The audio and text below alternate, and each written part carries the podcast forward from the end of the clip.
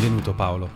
Grazie dell'invito. Mi fa sempre specie darti del tu perché... Non vedo perché non dovremmo. Professore ordinario della Okay. Cattolica. eccetera. Non sono più quei tempi là. Ah, si può... Perché gli studenti ti danno del tu, non ci Dipende dai professori. Io do de- rigorosamente a lei e chiedo a lei.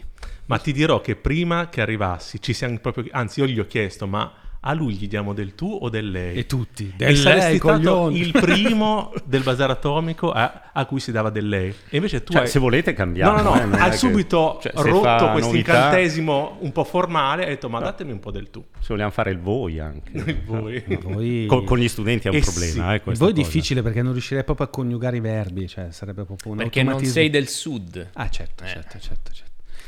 Questo è un problema anche generazionale. eh. Eh, I, credo. i credo. giovani tendono Anche a se, perderlo. visto che siamo partiti così, il non fatto- so cosa c'entra. No, ma il bazar atomico è questo. Eh, va bene, ok. Quando eh, qualcuno ti dice no, ma perché mi dai del lei? Dammi del tu. E non ci siamo mai parlati prima, non ci siamo mai visti al bar, perché si offendono che gli dai del lei perché fa vecchio, no? il Però, mondo che si è rovesciato. eh, però mm, questa la trovo una tortura. Cioè, non so come dire, dare boom, partire con, col tu è una pornografizzazione dei Del rapporti umani, linguaggio. del linguaggio, no? Eh, io penso sia una questione, tanto per stare sulla storia, anche di segno dei tempi. C'è davvero una tendenza che non possiamo ignorare, non è che dobbiamo demonizzarla, a semplificare i rapporti con il tu, a perdere il lei. È un problema forse anche linguistico-grammaticale, perché ovviamente si richiedono delle capacità per spostarsi sul lei, dei congiuntivi complicati, come ha insegnato Fantozzi. Ehm, però appunto io ho a che fare regolarmente con, con gli studenti giovani, 19anni, 20anni, 21anni e l'uso del lei è, ti accorgi che è comunque un po' distonico, crea un po' di attrito. Nel mio caso, ma non voglio annoiare nessuno, c'è un tema serio dentro alla didattica, il rapporto di insegnamento, che è eh, la creazione di un sano spazio di distanza, che non deve essere quello baronale di 50 anni fa che umiliava, che ignorava lo studente, ma che serve a trasmettere un po' questa idea totalmente persa dell'allievo maestro, non che si voglia fare i maestri, No, no, ma si si, pensa di avere qualcosa da insegnare e soprattutto dare agli studenti l'idea che dovrebbero avere la capacità di rubare quello che i loro maestri hanno da insegnargli. E poi eventualmente semplificare il rapporto. Vagamente, ma anche questa è una citazione credo un po' datata, il togli la cera, metti la cera di Karate No, Kid. è sempre attuale. Karate Kid, ed, eh, è, cito sì, giusto, eh. ed è veramente Bisogna tenere quella un distanza. perno proprio della cultura pop. Eh, si sta perdendo, eh. Eh, si sta vedendo Siete per giovani, ma per non così colpa di tutti e due, perché ci sono i maestri, come tu hai detto, non che voglia insegnare qualcosa, no, devi insegnare perché ne hai da insegnare. E E se quindi no a cosa vo- sto lì a fare? Esatto, però a volte eh, sia dai maestri che dagli allievi che non hanno più la- l'umiltà di, di vivere questo momento. Non vi dico la quantità di salve prof. Cioè, Con tutto il rispetto. ma va benissimo, cioè, però Alle prime ore è un problema tuo, salve, prof. cioè, non è, un pro- quando No. ti- è un problema tuo di allievo che se non percepisci quanto eh, sia importante questa dinamica maestro-allievo, non puoi aprire questo canale di ricezione con la giusta modalità psicologica. Lo dico Secondo a me, me sì. e a tutti i, i miei dipendenti di Money Surfers che offre questo podcast che Era eh, tutto preparato, che io ho un sappiano, sacco da, impara- da insegnare ma a volte non tutti hanno voglia di imparare allora Torna a lei e lascia perdere il togliamo tu. a lei e all'inchino davanti alla statua di mia mamma come faceva Fantozzi Che è ancora viva, rubo la vecchia. Continuiamo a fare citazioni di modè. Esatto esatto un po' vintage Eh, sì. vintage che ancora dire Comunque vintage anche la mamma del boss di Fantozzi era ancora viva, eh? ah era ancora viva Sì, ah, sì. vedi, vedi? Sì. allora la mettiamo al Che poi lui la rapisce, la rapisce e la porta via. Sì, rubo la vecchia. Rubo- quando- Rubo la vecchia. rubo la vecchia Vabbè. ragazzi Ok, dovevamo Allora, fare vabbè. una cosa seria. Sì, no, ma- e questo è il bello, che uno parte, fa Vabbè. sc- un micro scaletta e poi pff, parliamo un quarto d'ora dell'edit. Che poi è sempre allievo maestro, Esatto. possiamo muoverci da lì. Perfettamente. Ma vedi, guarda, Allievo maestro... No, vai, dicevi Paolo? No, no, io. Ah, sei tu. Ah. No, Ah, che ormai a, è- a tornare prima, eh, io ho avuto questo professore, l'unico della mia classe, del liceo classico, veramente illuminato per me allora, un ex sessantottino, molto informale, anche molto simpatico e molto colto, Panaioli, e lui che teneva lezione, un Salutiamo. Esatto, sa- vi- buongiorno. con questi abiti lisi, si sedeva sulla cattedra e mandava a fare in culo tutti, cioè era proprio molto alla mano. E veniva naturale dargli del tu a un certo punto. Lui ci ha detto, ragazzi, a me mi potete anche dare del tu, dare le pacche. Però c'è un fatto, non è corretto perché io poi a fine anno posso bocciarvi. Cioè c'è proprio, io vorrei, ma c'è quella distanza, appena voi vi diplomate, mandatemi a cagare, datemi- però ancora, cioè bisogna tenere questa distanza. E lui ce l'ha proprio spiegato dalla persona più adatta perché veniva proprio voglia di dar del tuo. Eh, effettivamente al tempo proprio questa cosa qua mi ha fatto comprendere l'importanza della forma in certi casi. E se anche lì così parliamo di storia, cioè se è 10.000 anni che facciamo qualche cosa, magari possiamo metterla in discussione, ma magari c'era un senso.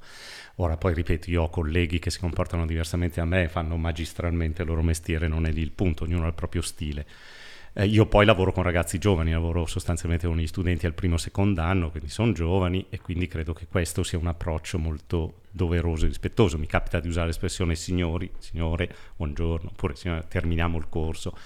Però voglio dire, penso che questo, adesso il discorso si amplia troppo, io penso che sia anche un modo per dare mh, giusto peso e rilievo al luogo dove si è e alle cose che si stanno facendo con tutto rispetto per ogni livello scolastico, perché ovviamente è fondamentale, a prescindere da, da, ogni considerazione, io finisco in questo mondo che è quello dell'università, a questo mi rapporto e dare un senso che essere all'università a studiare sia una cosa seria, meritevole di rispetto, meritevole di certi standard, credo sia una cosa importante. Diversamente i ragazzi hanno la percezione che tutto sia uguale a tutto eh, quindi il problema non è creare delle gerarchie, delle distanze gratuite, il problema è dare dire, delle unità di misura.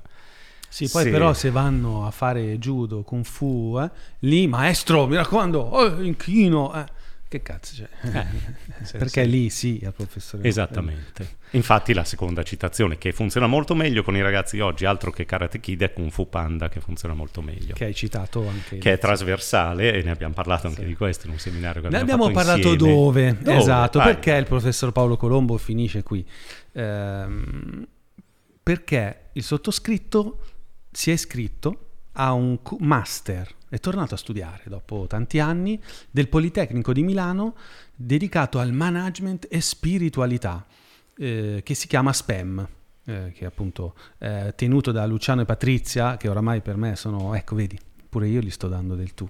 ciao Luciano, ciao Patrizia, vabbè, è un master, io vabbè, ma poi... abbiamo quasi la stessa età, no scherzo però. Sono... Dopo un bel po' di ore di lavoro assieme. Esatto, esatto, eh, dopo mm. anche un weekend in un monastero zen appena fatto. Non voglio sapere dor- cos'è successo Esatto, lì. dormito e fatto tutto insieme.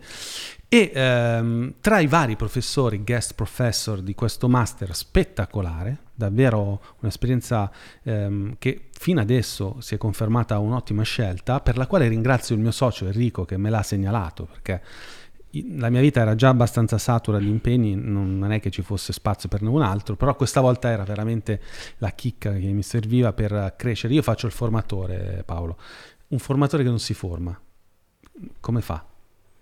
Cioè, non abbiamo problemi tanto diversi, eh, comunque. Eh, cioè, mi sono reso conto che a un certo punto avevo bisogno anch'io di un refresh, di un restart, per usare parole eh, anglofone. Vabbè, tutto questo per dire che a un certo punto compare Paolo a fare una lezione. Paolo Colombo, come era intitolata la tua lezione? Cioè, aveva un nome? No, del tuo, quattro, il tuo quattro, quattro leader che scuotono la storia una cosa esatto. del genere, potrei sbagliare. E adesso ovviamente non perché Paolo è qua, ma è stata di gran lunga la lezione più bella e interessante ma del semina, master. Ma il master non è finito. Esatto, quindi. c'è ancora spazio.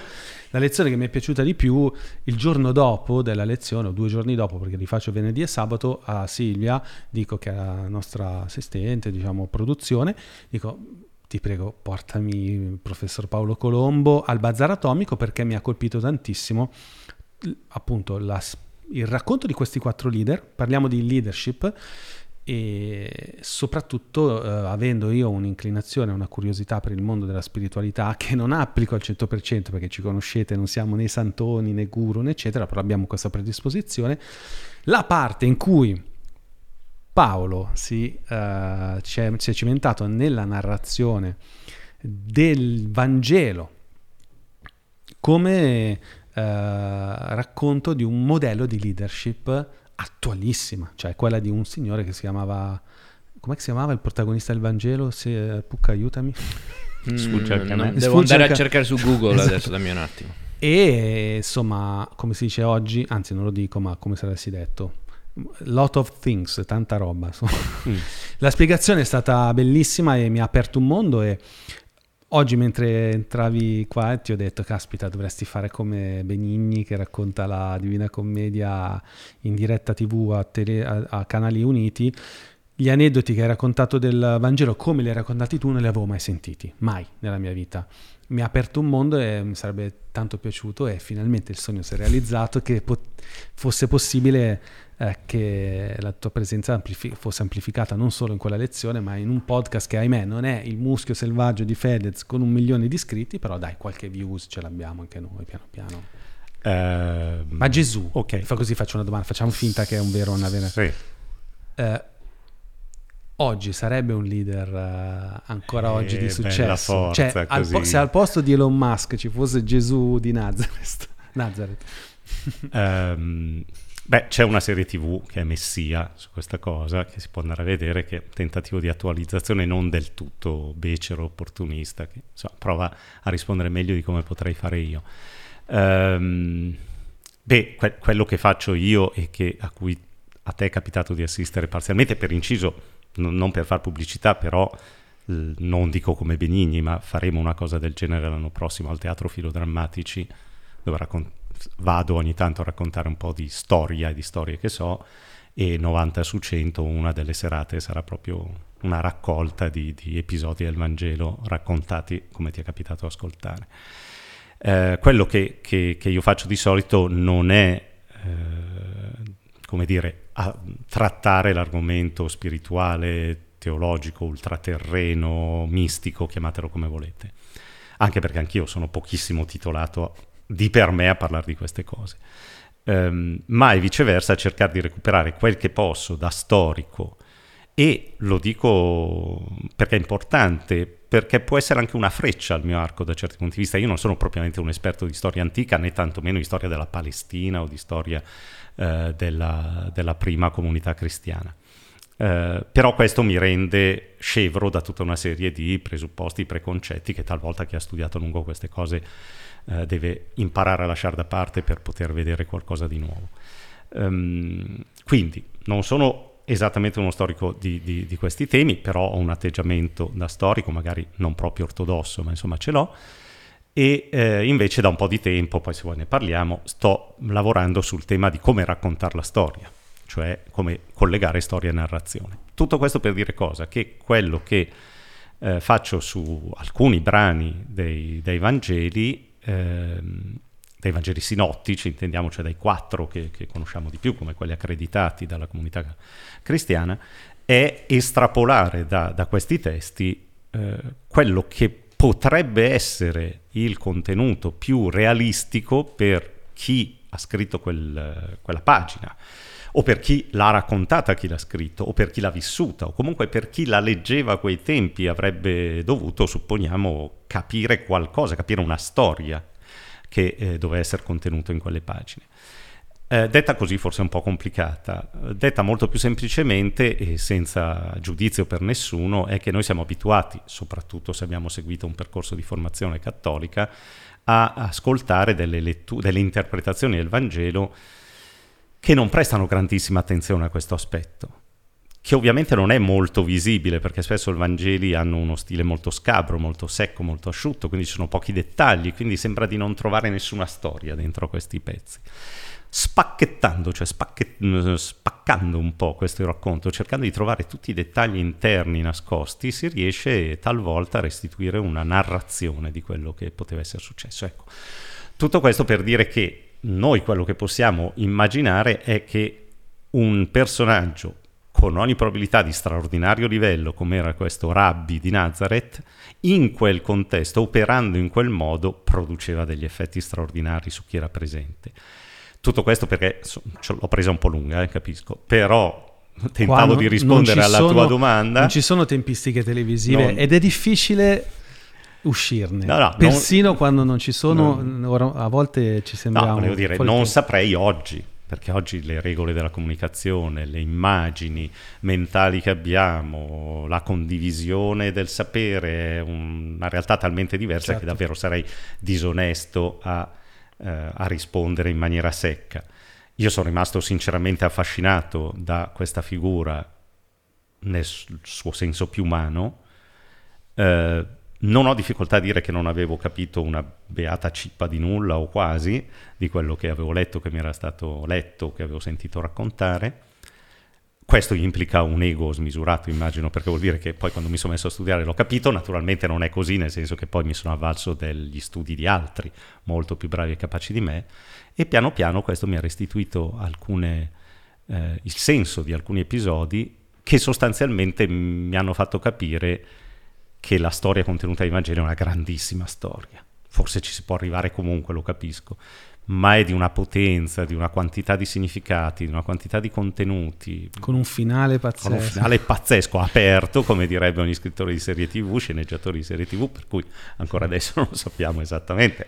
Cioè dobbiamo spostarci su un altro livello come dire, interiore per, per, per eh decidere sì. se sappiamo il finale Anche o no. Anche lo stesso Pasolini, che infe- infatti fece un film su certo. Vangelo, lui sempre citava la, il perfetto paradigma eh, mainframe, come lo chiamano oggi, il ritmo esatto è il Vangelo. Per raccontare leggevo, una storia devi capire il Vangelo. Leggevo, non mi ricordo cosa recentemente, ma adesso non è importante, cioè le due grandi storie dell'umanità sono l'Iliade esatto. e almeno per il nostro mondo occidentale, intendiamoci, perché anche lì bisognerebbe fare dei distinti. Certo. Ma insomma, eh, l'Iliade e i Vangeli, che a prima vista non sembrerebbe, di là ci sono battaglie, eroi pazzeschi, una guerra che decide le sorti del mondo, l'amore, la passione, il sesso. Che assomiglia più alla Bhagavad Gita, quella indiana. Esatto, e, e lì è un canone. Sì, sì. In questo senso il, il Vangelo che riprende un mucchio di elementi già presenti nelle tradizioni ancestrali eh, umane, dall'altro ha effettivamente in sé un tratto Innovato. di novità yeah. anche nello stile, Lo nel stile. modo di raccontare, Perché, in questa sintesi pazzesca. Eh, tu dicevi in che senso i, i Vangeli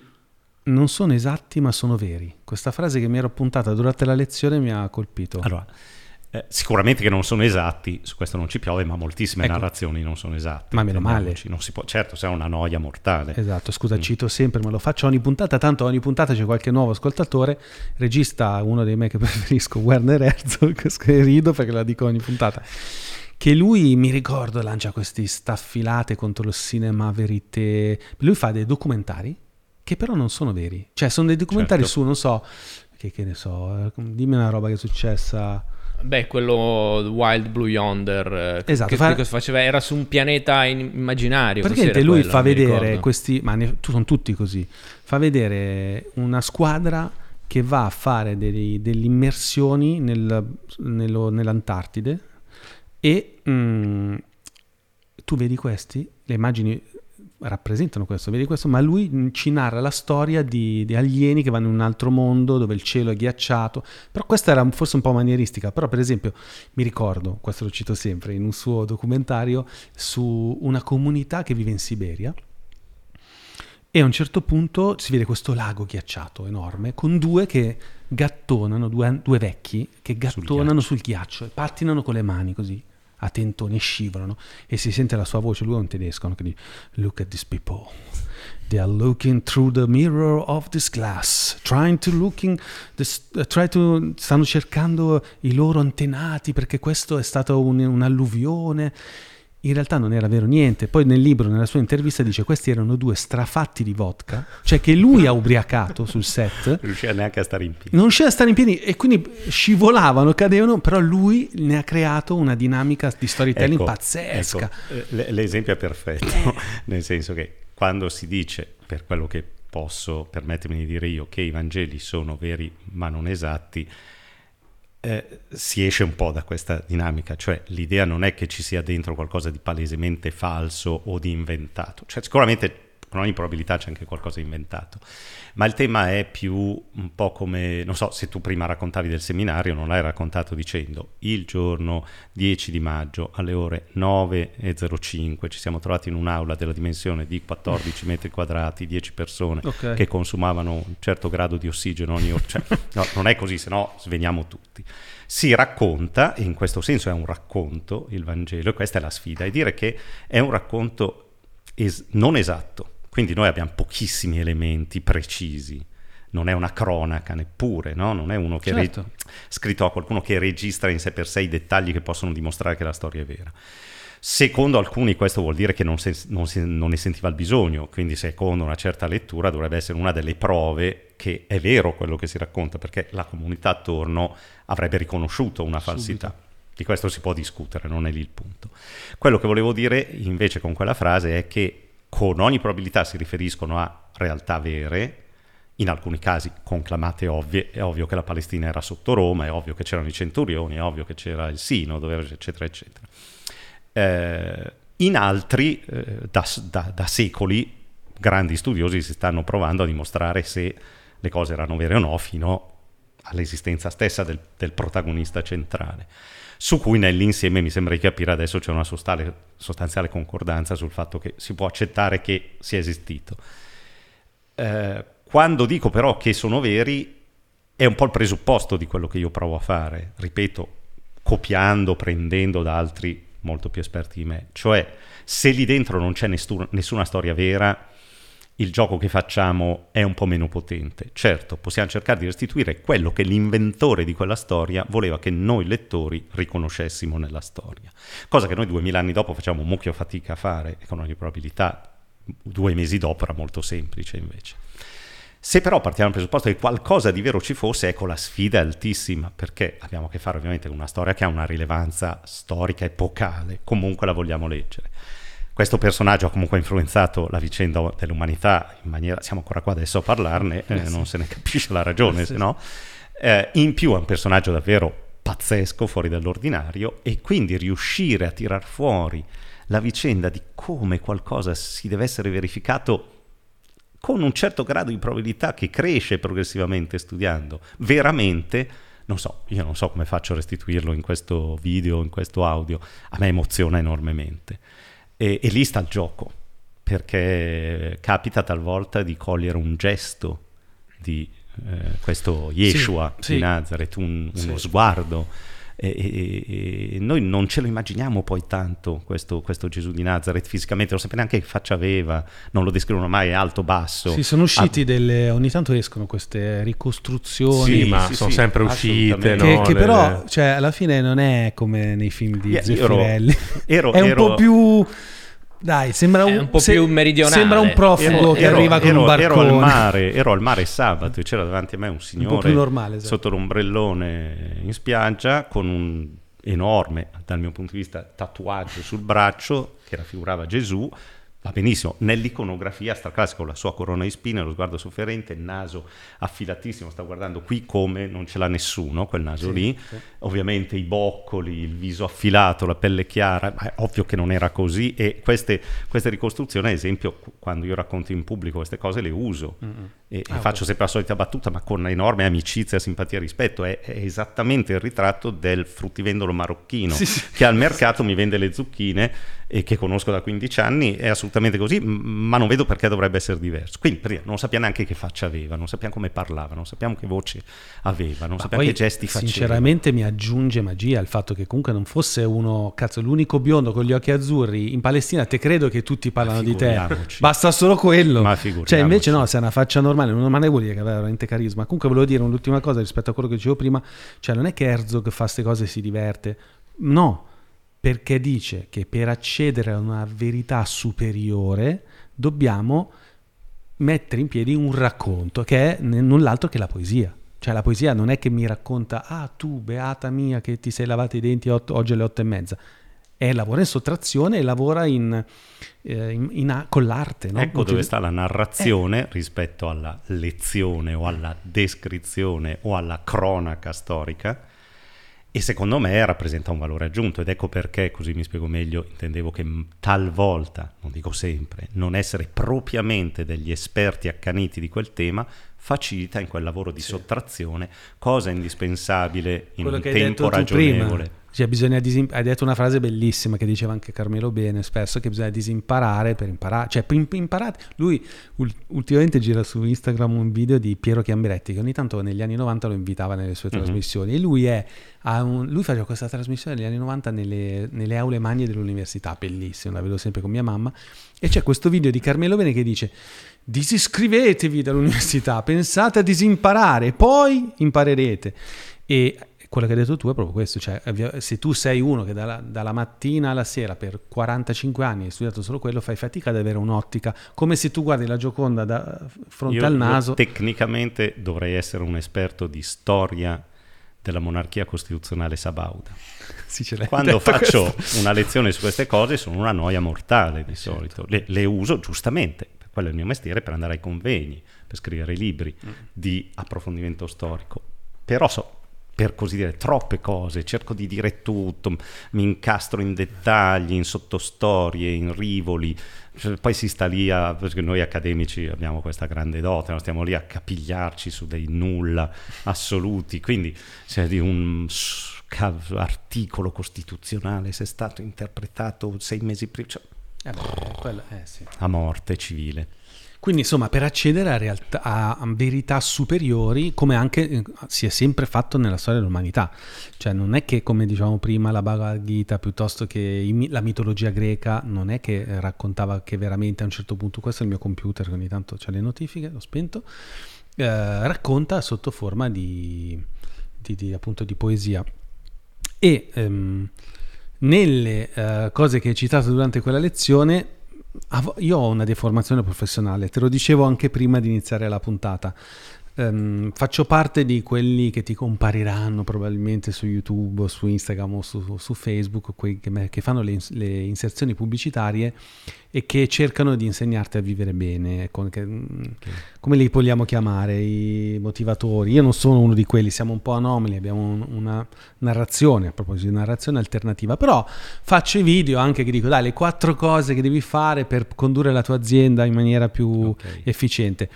E tra l'altro c'è anche un libro che non abbiamo qua, ma ce l'abbiamo a, a, in ufficio a, in Svizzera, a Chiasso, che si chiama Jesus as CEO. Te, te lo ricordi? Questo, mm-hmm. Dovevo portartelo, caspita. E c'è no, questo, ci saranno occasioni. Sì, ci, c'era questo, questo, libro di questa americana, una signora americana che diceva, cazzo, voi non, dovete prendere come esempio Gesù se volete essere un vero CEO, quindi un amministratore delegato di successo. Ed effettivamente ho trovato degli echi nella tua lezione. Per deformazione professionale eh, mi sono ricordato quando, innanzitutto il punto 1 che mi ha colpito di più, il fatto che quando nel Vangelo accadono i miracoli, che è la cosa che si fa più fatica noi da razionalisti occidentali, eh, secolarizzati, a, a, ad avere a che fare con la materia del, del miracolo, la cosa che mi ha colpito molto nella, nella, tua narrazione è il fatto che state attenti, guardate, ogni volta che accade un miracolo c'è sempre quella frasettina che ti fa capire che è Gesù che dice iniziate a fare questo e vedrete che qualcos'altro mm-hmm. accadrà. Mi sembra una, un insegnamento pazzesco. Sulla fede, no? Sul fatto sì, un insegnamento pazzesco su tutto pazzesco. Eh, agganciandomi cioè, a facciamo che... un esempio, tipo, no, no. cos'è che quello dei pani e pesce? Pani e pesce eh. è l'esempio classico, ma ormai lo usano proprio anche gli studiosi dei Vangeli, della figura di Gesù regolarmente, ma anche in ambito ecclesiastico questa cosa si va ripetendo. Che, perché è un insegnamento talmente potente sì, che noi non andiamo diventando... a messa da 40 anni quindi cioè... vabbè comunque vi confermo che lo usano ancora um, per devi... però c'è come dire, molto a che fare con quello che dicevi tu nel senso che eh, ora no, non starò a continuare a fare distinguo sul fatto che questi temi vanno presi con attenzione, c'è chi le, ha una lettura fideistica, teologica, religiosa, rispettabilissima. Sì, chiediamo scusa se, se, se, se qualcuno se si offende. No, o meglio, non, non, non, penso di dire niente di offensivo, ma okay. potrei dire qualcosa di vagamente impreciso, non esattamente ritagliato sul, sulla figura di chi crede con una fede non vacillante. C'è questa immagine bellissima che usava Carlo Maria Martini, dice la mia fede continuamente vacilla, ogni mattina devo rinsaldarla. Io mi sento molto rassicurato da questa cosa perché la mia vacilla proprio oscilla alla grande. Però detto questo, ehm, io sono abbastanza convinto per dire c'è un esempio letterario che possiamo fare che ci consente di uscire da, dalle, dai, pantani, dai, pantani, della dottrina, eh, che è Emmanuel Carrer nel suo Il Regno, che wow. eh, ti piace. Aspetta, ho avuto un brivido, no, è il mio scrittore preferito. Eh, va bene, ok. Non lo sapevo che avevi anche questo. No, beh, si prova a leggere qualcosa sì. nei ritagli di tempo e, e in questo, e, per dire, riprende abbastanza chiaramente questo tema in questo libro e il tema qual è? Che c'è sicuramente una lettura possibile, che anche solo sia parziale, non è qui il punto, per cui questo rabbi nazareno sta tentando in quegli anni di predica di eh, dire potrebbe venire un regno di Dio sulla terra, ora, adesso, non è un qualcosa per forza di escatologico che arriverà nel giorno del giudizio dei tempi e dipende da come noi viviamo e se noi creiamo il regno di Dio qua. Il regno di Dio è l'immagine, non so se dire la metafora, ma il modo in cui nelle nostre traduzioni arriva l'idea che sta predicando un modo diverso di vivere. In questo senso le letture che ho avuto la fortuna di fare, di studiare tratte dai Vangeli, io ho lavorato molto sul Vangelo di Marco, che è in teoria il primo, secondo gli studiosi è il più scabro di tutti, io lo amo molto, più degli altri forse, um, mi sono fatto un po' questa idea. Uh, che questo rabbi avesse in mente di dire, come dire, fosse stato illuminato, se vogliamo usare un'immagine che oggi forse parla a molti, eh, dall'idea del si può vivere bene. Io credo di aver capito alcune cose con cui si può vivere bene, si può vivere non so se più felici, perché lui di solito non dice questa cosa, ma più, più sereni, più in equilibrio, più... e se ci pensate sono espressioni che no, sentiamo ripetere mille volte a tutti i guru, anche i più onesti in buona fede di questo mondo.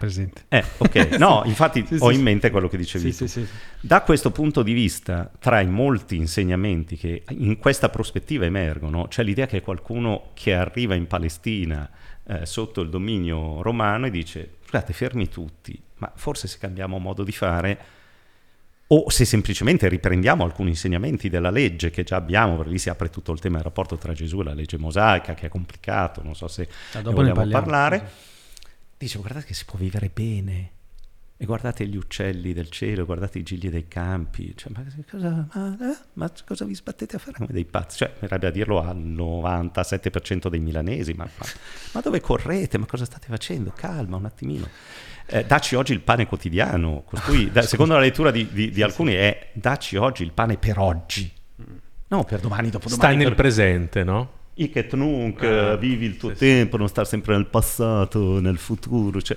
non, mm, Gesù, ci sono dei brani illuminanti, mi dice, ma non vivete nella morte non vivete nella frammentazione di voi stessi, siate uno. Beh, anche quando dice guardate gli uccellini non è che vanno a lavorare, infatti io lo, io lo cito sempre questa cosa, eh. anche nei corsi, Gesù non, in realtà lavorava perché faceva il profeta. Però cita spesso, guarda, gli uccellini non, non è che sì, pure vanno... Si ci sono delle, poi delle letture certo, estreme certo, che creano certo. dei problemi. Tutto questo per ricondurci, cerco di tenere il filo a quello che dicevi tu prima, eh, molti studiosi serissimi, intendiamoci, dei, dei testi evangelici, eh, dicono si nota in Gesù intanto una scarsa disponibilità al miracolo sembra di vedere in questo personaggio, ma non è lì il problema, io non, non, sono qua a fare i miracoli, questa è una roba bellissima rispetto alla vulgata che mi ero portato via dal catechismo di 50 anni fa, con tutto rispetto per i sacerdoti o i catechizzatori di allora. Cioè del usavano... Gesù supereroe della Marvel. Sì, non è che hai appunto wow, oltre l'infinito ed oltre. Anzi, quando è proprio tirato per i capelli, anzi se lo tirano per i capelli non lo fa. Sì. Manda tutti a stendere, dice vabbè, ma basta, non è questo il punto, non avete capito niente. Sì, sì. E quando li fa, molto spesso, non sono così esperto a poter dire sempre, non credo sempre, però mh, mm, non c'è più vino, andate prendete le anfore, riempitele d'acqua, poi servite. Cioè, non è vengo oppure bacchetta magica Harry Potter, expectum aquorum, vinorum e viene fuori il vino. È avete due, non mi ricordo mai se cinque pani e due pesci, cinque pesci e due pani, ok, metteteli nelle geste e distribuitele. Che se poi ci pensate in metafora è un messaggio pazzesco. Distribuite quello che c'è, pazzesco. condividete quello che c'è. Lì nasce il miracolo ma nel fatto che pensate di condividere. Nel mettersi in moto, cioè è proprio una, un, un atto di risveglio rispetto all'immobilità, al fatto di aspettarsi da un ente esterno un'azione, mentre invece questa azione probabilmente accad- accadrà, ma, ma sarà, un sarà una conseguenza del fatto che tu ti sei messo Il in moto. Il miracolo è già quello. Sì, c'è una frase, eh, eh, cambia quello che adesso non mi ricordo, cambia quello che puoi cambiare e accetta quello che non puoi trasformare. Poi il concetto è questo, no? Sì. Che è già di per sé magia, perché poi è, Non cioè, a caso è, gli, è danno de, gli, danno dello stregone. Cioè, beh, per... non a caso questi concetti poi eh, sono paralleli anche all'alchimia, al, cioè, al vero senso spirituale dell'alchimia, che non è magia a tutti gli effetti, certo, è proprio trasformare il piombo in oro. Poi intendiamoci perché questa storia è pazzesca e perché quest'uomo è straordinario a prescindere da ogni lettura eh, trascendente che ne vogliamo fare, perché poi non fa succedere solo quello che succede comunque, succedono cose straordinarie e lì dopo entriamo nel campo della, della miracolistica, non lì il punto. Però anche lì, ad esempio, lo faccio Faccio l'esempio solo per dire che un po' da storici ci si può lavorare, questa cosa è stradetta, intendiamoci. Gesù compie alcune azioni che sanno di magia, ma che sono assolutamente comuni, normali, leggibili nel mondo in cui è inserito, banalmente. Il cieco guarito, dove lui raccoglie la terra, il fango da, da terra, ci sputa sopra, lo spalma più di una volta sugli occhi, è il gesto dei guaritori, dicono gli esperti di allora. Quindi sta facendo una cosa assolutamente contestualizzata nel suo tempo. Costui è, non so come dire, cioè Gesù di Nazareth è perfettamente, integralmente un uomo del suo tempo. Questo lo dice anche la dottrina, no, intendiamoci. Eh? Dice, tra l'altro mi, pienamente mi ha fatto venire in mente Jodorowsky, che non so in uno dei suoi libri, Psicomagia, non so, cita sempre questa guaritrice messicana, adesso non mi ricordo, mm-hmm. andavano da tutto il mondo. Una volta l'avevo vista anche negli anni Ottanta, una roba del genere in tv, Pucca, non so se, vediamo se te la ricordi. Una guaritrice che praticamente cosa faceva?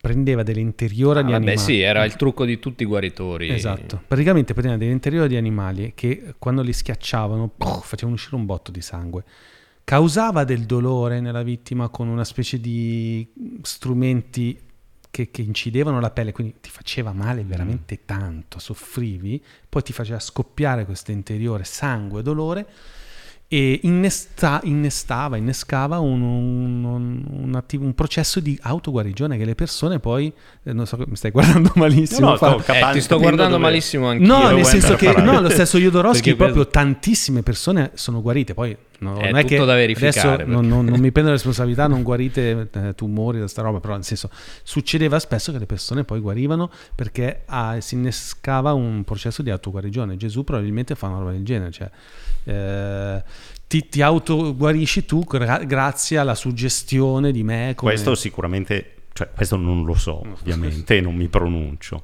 Eh, quello che volevo sottolineare è che lui compie un gesto perfettamente normale e decrittabile in quel mondo. In quel mondo sì. La guaritrice messicano di Dovera, forse nel suo mondo sì, quando arriva in tv negli anni Ottanta sì, no. Esatto, infatti faceva Quindi ridere. sono, già, sì, sono già, situazioni un po' diverse. Questo mi serviva a dire che poi comunque dentro alla storia dei Vangeli c'è il fatto che accadono delle cose poi stra- al di là dell'ordinario.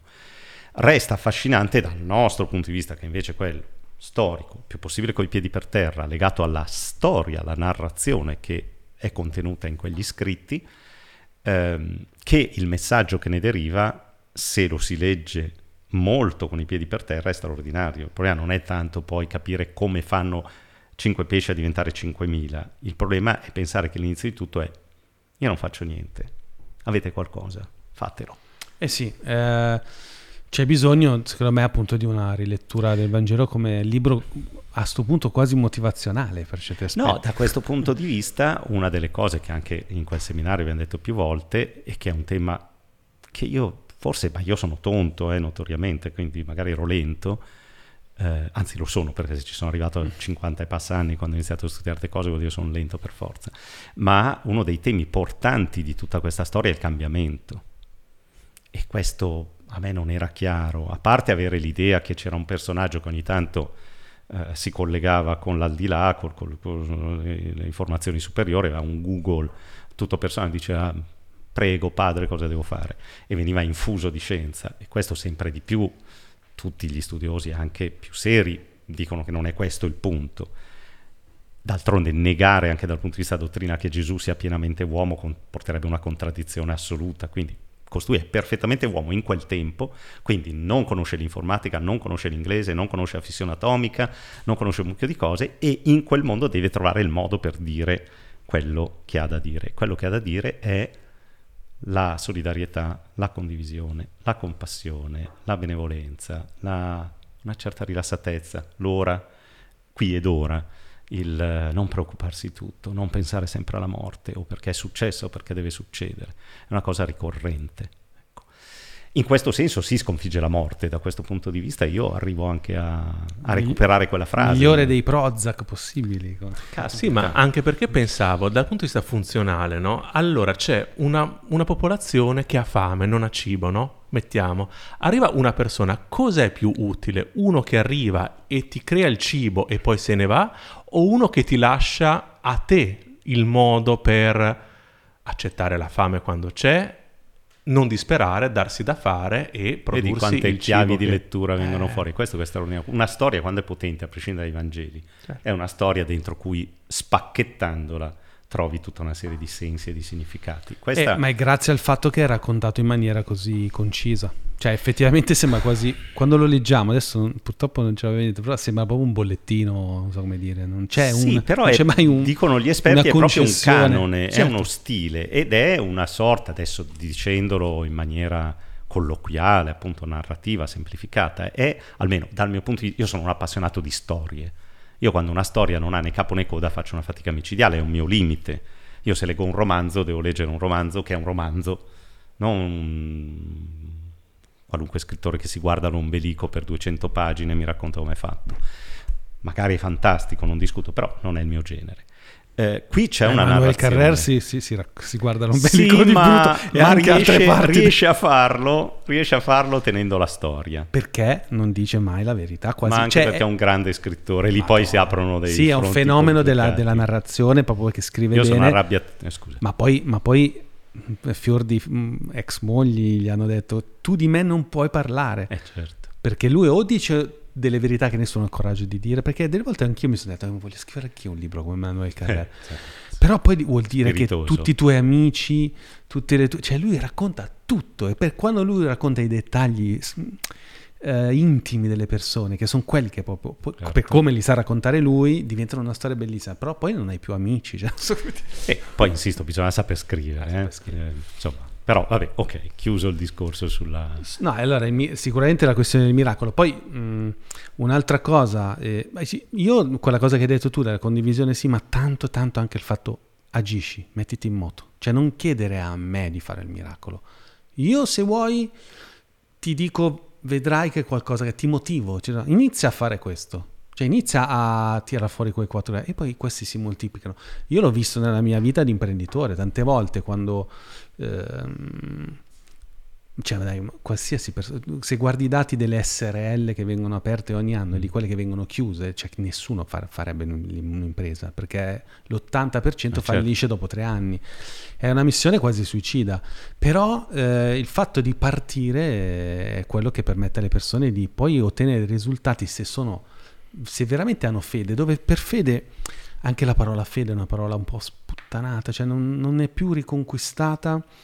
Ehm, cioè non ha la dignità che dovrebbe avere, cioè viene vista come una questione proprio puramente solo eh, fideistica, no, no, gioco di parole, hai, però no, religiosa. Hai, Invece la fede è proprio nel... Non, non, è meglio di ottimismo, perché ottimismo, a parte che tutti gli ismi non mi piacciono in generale, perché mi suonano di ideale, di, mm-hmm. di mhm. roba fissa. La fede invece ha in sé qualcosa di misterioso, che è quella roba che dici, io non mi interessa sapere chi ha agito, non voglio sapere chi ha permesso che io incontrassi questo professore, che poi venisse qua, che... però so che se io non mi fossi iscritto a quella, a quella se non avessi fatto un atto di, di, di, di azione, una... fossi messo in moto, non sarebbero create le cose. Cioè, Kung Fu Panda, il esatto. caso non esiste, esatto. maestro Ui. No, eh, tra l'altro stavo pensando, ci voleva proprio il bazar atomico per riuscire a farmi parlare di fede per mezz'ora, cioè una cosa che mi sorprende, cioè mi sto domandando ma cosa ci faccio io qua a parlare di questa cosa? Ehm, Ti ricordo che insegni la cattolica. Eh, no, certo, però non, mi, non, mi, si chiede di fare i corsi di teologia, sì, grazie sì, per sì. fortuna del, della alma mater della cattolica. Eh, no, ma mi agganciavo a quello che dicevi, ha molto senso. Io sono stato davvero colpito, sorpreso di più, non mi viene il termine adesso, da uh, cogliere come forse addirittura, mi azzarderei a dire, se non il filo conduttore, un filo conduttore dell'insegnamento di questo rabbi così potente, così capace di durare nel tempo, sia stato di una semplicità assoluta e di un'attualità travolgente e incarni esattamente quello che poi noi non sappiamo fare e che è riassumibile in una cosa che alla fine ho scoperto Gesù di Nazareth ripete continuamente, che è non stai bene? Cambia. E questa è una cosa di una banalità assoluta, ci sembra, eppure di una potenza travolgente. Di nuovo, non hai niente da mangiare, cambia modo di pensare, fai qualcosa di diverso. Stai male in questa situazione? Fanne un'altra. Ti aspetti che le cose cambiano se tu non cambi e non fai nulla? L'abbiamo forse citato anche nel nostro seminario, lo diceva Einstein, che reputiamo di solito una persona intelligente, diceva continuare a fare sempre le stesse cose aspettandosi risultati diversi è da imbecilli. Ma forse, forse stai anticipando, dai, facciamo finta Vai. che è una mega forse, lezione forse. motivazionale.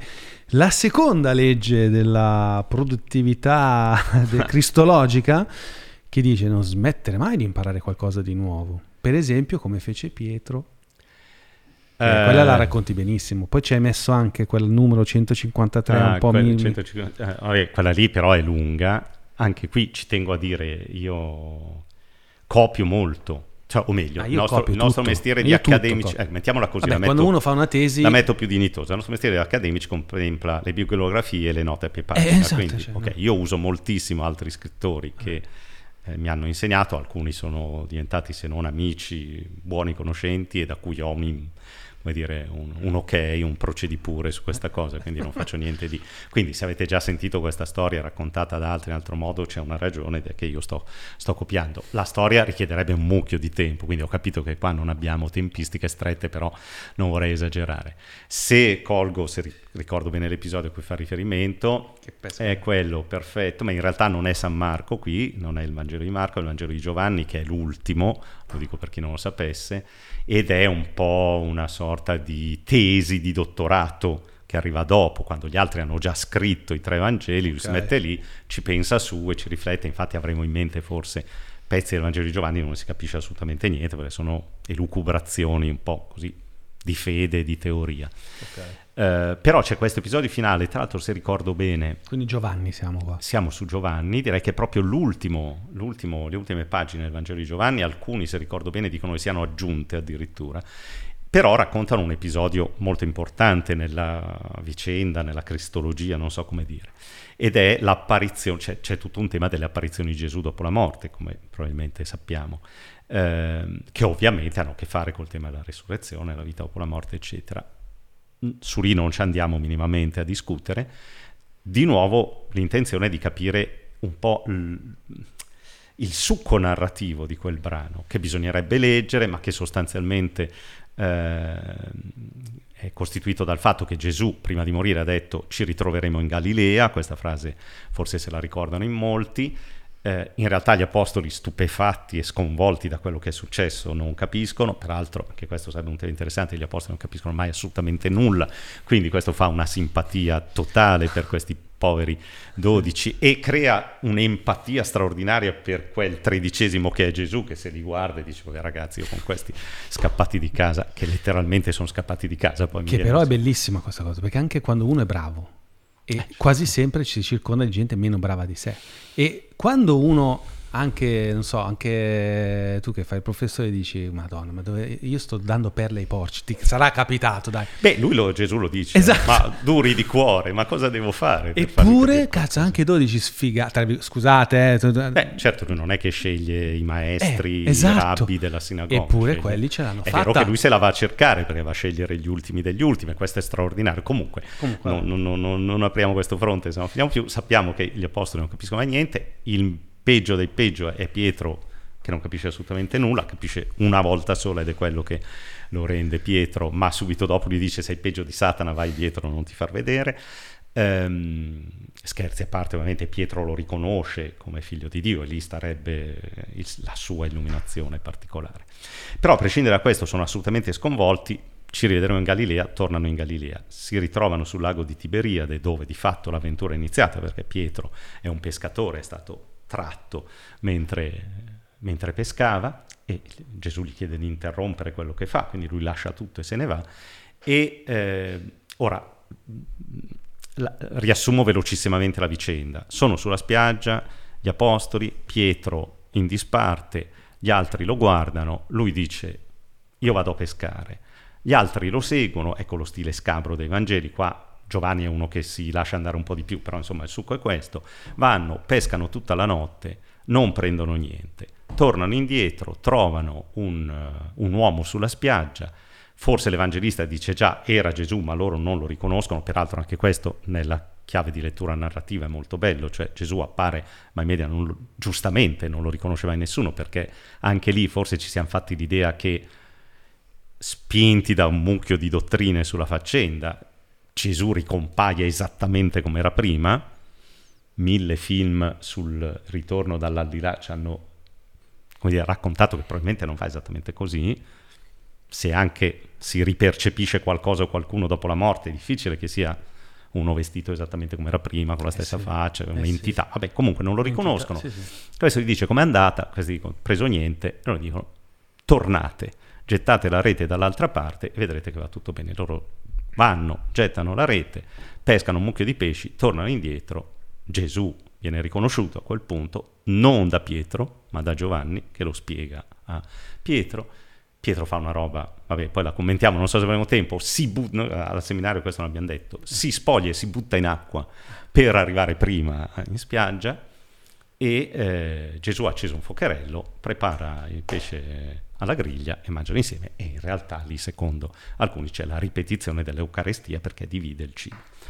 Ok, la lettura Mm, metaforica, di insegnamento, evangelica, trascendente di questo episodio, io ne ho sentite diverse, tutte fascinose, intellettualmente stimolanti, geniali, ma io non capivo cosa voleva, che, che storia era. Quello che probabilmente ha colpito te, che adesso provo a riassumere, è che questa è sostanzialmente una storia tragica, di un momento buio, di depressione, di, di, il, il, blu più blu del blu nel senso di, di abbattimento, di, di, profondo che si possa immaginare. Ecco quello che intendo, cioè bisogna provare a rimmaginarsi la situazione, pensare perché diavolo chi ha scritto quella storia voleva raccontarla. Poi ok, c'erano mille significati trascendenti, ma doveva esserci una storia che un lettore doveva capire. E questa storia, secondo me e secondo molti altri studiosi, è la storia di Pietro, che, non dimentichiamoci, ha appena tradito tre volte il migliore amico, se l'è visto massacrare sotto gli occhi e poi uccidere nella maniera peggiore che si potesse immaginare in quel momento, è scappato, lui che aveva detto, Rabbi, sono io, ti difenderò fino alla fine, tagliato la corda, lo nega, no? cioè io ho mai visto quell'uomo, ha bruciato tre anni della sua vita, si chiede ma che senso ha questa faccenda, ma cosa ho fatto? Finito tutto in un niente. Finale di Jesus Christ Superstar, ce l'avete presente? Tramonto, buio, camion che se ne va, pullman, musica bassa, ta, ta, ta, finita, cioè, boh. Credevo l'avvento del regno, il Messia, Israele, capito niente, è successo niente, l'hanno ammazzato, è morto. So neanche dove l'hanno messo, se lo sono portati via. Allora, in una certa chiave di lettura provo a riraccontarlo velocissimamente per arrivare a un punto e poi la finisco lì perché così ti racconto un pezzo che non ti ho raccontato, c'è sempre uno spin-off, eh? questo è bellissimo, le storie sono tutte Better uguali. Call eh, esatto, le storie sono da, da, sempre fatte così, si prende un pezzettino e si costruisce un'altra storia. Pietro è, è nella depressione più assoluta, è, è, il punto più basso della sua vita e fa una cosa, e, e io appunto bisognerebbe raccontarla molto bene, ma insomma possiamo immaginarci gli amici che lo osservano, come quando avete uno che non so, gli è successa una cosa tragica, ce l'avete in stanza sul divano, non parla con nessuno, eh, di sì, questo sì. si è scavato due bottiglie di vodka, che cazzo facciamo con questo qua? E questo si alza e dice io vado a pescare. Che già di per sé, se ci pensi, è proprio la metafora perfetta, dice tutto è finito. Quello, cioè, ritorno a fare quello che facevo Riparto da dove, cioè io non esatto. sono Pietro, la pietra, esatto. questa pietra costruita, cioè io sono sfigatissimo pescatore a Cafarno, vado a pescare e gli amici dicono questo si butta in mare, cioè, questo qua si suicida, andiamo tutti e salgono in barca con lui. E siccome la sfiga ci vede benissimo, ovviamente in una situazione del genere tu speri che lui peschi qualcosa e si tiri su di vabbè la vita è bella, insomma, niente, ma niente. Ora, io non so com'è, ma me lo immagino, stare una notte sul lago di Tiberiade, deve essere una roba, mestiere di palta proprio, cioè freddo, umido, tu stai tirando su reti ti momenti, non sei neanche più allenato, forse non hai più i calli, le, le reti ti segano le mani, l'acqua, infreddolito, torni a casa che è l'alba e ti trovi uno sulla spiaggia che è tipo l'umarella, il pensionato. ce l'abbiamo lì, presente. Eh, là, Eccolo, quello lì okay. blu. No? Quello che guarda i cantieri. Cioè, io me lo immagino il pensionato col cappellino della salumeria, il cagnolino al guinzaglio, no? no? Cioè, preso niente?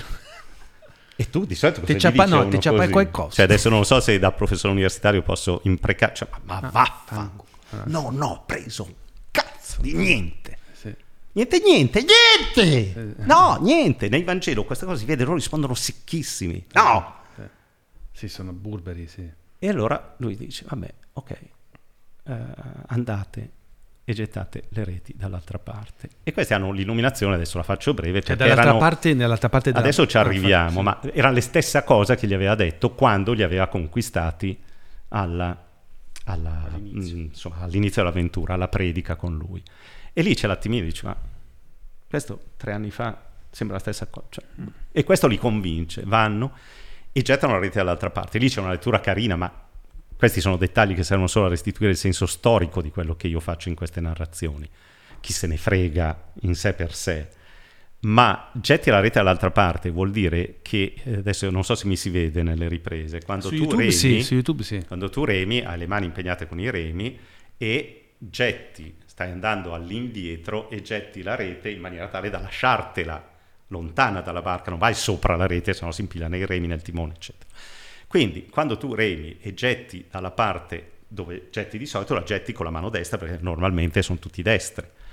E quindi sta dicendo getta con la mano sbagliata, e questo dal mio punto di vista, che sono mancino, una roba bellissima, dice ma anche se fai la roba sbagliata, con la mano sbagliata, con la mano con cui non sei capace, con cui, i, i, pittori che dicono prova a disegnare con la mano con cui non sai disegnare, vedrai che robe forti che vengono fuori.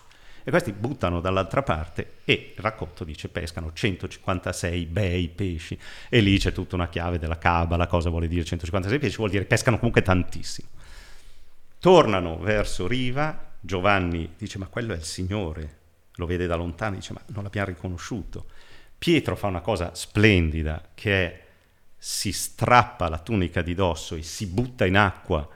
A nuoto, tra l'altro Tiberiade è alto un metro, cioè non riesco neanche a immaginarlo cosa faccia, ma insomma è bellissima questa cosa che non stia più nella pelle, che deve arrivare prima, cioè è una scena da Buster Keaton che nuota probabilmente nell'acqua scomposto, arriva, questo già, adesso io l'ho fatta molto molto in sintesi, però questo già ci ha raccontato fino adesso una storia diversa. Poi vorrà dire, come dicono le omelie più raffinate, che i 156 pesci vogliono dire l'umanità, che bisogna tornare a pescare, cioè l'uomo nel suo complesso, e che il, l'uomo sulla spiaggia invita i discepoli a tornare a pescare le anime, ah, perché... E ci sono mille chiavi. Da un punto di vista di proselitismo. Benissimo, cioè, cioè mille chiavi di, que- di lettura di questa faccenda. Ma la storia a me sembra questa qui ma che, che, cosa deve avere nella testa Pietro? Ma, cioè, vogliamo provare appunto a pensare alle persone in al, carne e ossa? Sì, al, al, loro fattore, al fattore umano. Ma, ma, ma co- cosa volete che stia pensando ai, ai, all'umanità da salvare? Cioè, se questa roba, eccolo lì il vero,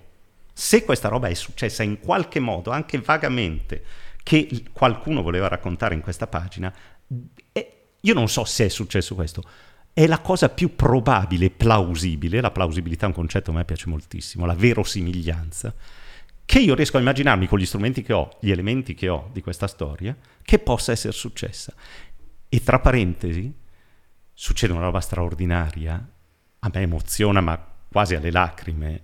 Lui arriva nuotando, poi lo, sapete quando si esce dal, dall'acqua, no? scivoli, non, non, arrivi nudo, gocciolante, congelato perché è dalle 6 del pomeriggio che sta pescando, arriva lì e non sa cosa dire. È bellissima questa cosa. E Gesù lo guarda e lui, perché, e mi fermo, tu cosa gli dici al tuo migliore amico che, è ritornato. che hai fottuto nella maniera più scandalosa che tu riesci a immaginare ah, certo. e te lo ritrovi davanti e tu chiaro che sei, cioè vorresti abbracciarlo e lui resta lì come un come un San Pietro, lì così. Ma però lo trovo di una... Se io ho pensato, se non ho pensato questa storia non mi dice niente quel momento, mm. ma se ho pensato questa storia, io lo trovo un momento di una potenza, cioè forse un regista, forse uno scrittore, e, e San Giovanni a suo modo era uno scrittore, o chi ha costruito questa narrazione e gliel'ha raccontata era un buon narratore, Lì costruisce una cosa che chi sa la storia, chi vede Pietro, chi sente come Pietro, pensate a tutti i discepoli che si erano sentiti abbandonati, che non capivano che cavolo sta succedendo e che poi si ritrovano davanti a Gesù nell'idea che ricompaia o che risorga, e cosa gli dici? Non a caso, scusa, finisco, è anche bello questo, è troppo lungo a raccontare nei dettagli, ma Gesù gli fa tre domande, chiedendogli tu mi ami? Per tre volte, glielo chiede con sfumature di linguaggio, non stiamo lì, però gli sta chiedendo tre volte gliela sta facendo anche pagare. Adesso tre volte dimmelo che sei dalla mia parte. E allora, e, e Gesù che a un certo punto deve dire, vabbè, cioè, ok, dico qualcosa io, perché sennò qua stiamo a guardarci tutto il tempo, sai quando c'è il momento di imbarazzo? Anche lì è tutto profondamente umano. Poi ci sarà il trascendente, ci sarà eh, molto di più, ma quello che è fantastico scoprire in questa storia è la quantità di umanità che c'è dentro. Quando tu hai davanti un amico che non sa come scusarsi, non sa cosa dire, cosa dici? Dai, vabbè, senti, dico io qualcosa, dai, ti racconto. C'è. Questa cosa c'è anche lì regolarmente. È molto sono, commovente. Sì, ci sì. sono i momenti dove nessuno sa cosa dire. Gesù Mentre dice... in macchina con uh, Silvia, oggi ne parlavamo che io ho litigato con un mio migliore amico e stavo pensando proprio eh. a questa cosa qui. Cosa, cosa, cioè non è che abbiamo litigato, però ci, sai, la vita porta a, distan- a, a separarsi. Cioè, e, e, e, capite, è anche, è anche pazzesco, cioè in questa storia dove tutto viene letto di solito, con tutto rispetto, con tutta la sensatezza, in un'ottica di Gesù al centro, se tu ti sposti e ti metti nelle persone, quelle su cui non puoi neanche lontanamente avere dubbi che sono esseri umani, in carne ed ossa, con emozioni, ti si rovescia la prospettiva. In questa storia, se la stai a leggere così, non sei più negli occhi di Gesù, sei negli occhi, nel cuore, nelle emozioni di Pietro. Sei arrivato fuori, ok, hai corso, sei arrivato, eh, ma mentre nuotavi non hai pensato adesso che cazzo gli dico a questo qua, arrivi. E sei lì e non sai Beh, bellissima, dire lo, lo, lo, vediamo nella storia che hai appena raccontato, poi anche in un'altra, la maniera in cui appunto il Vangelo lascia dei vuoti da colmare. Quindi questa cosa che non, non sappiamo. È uno stile così.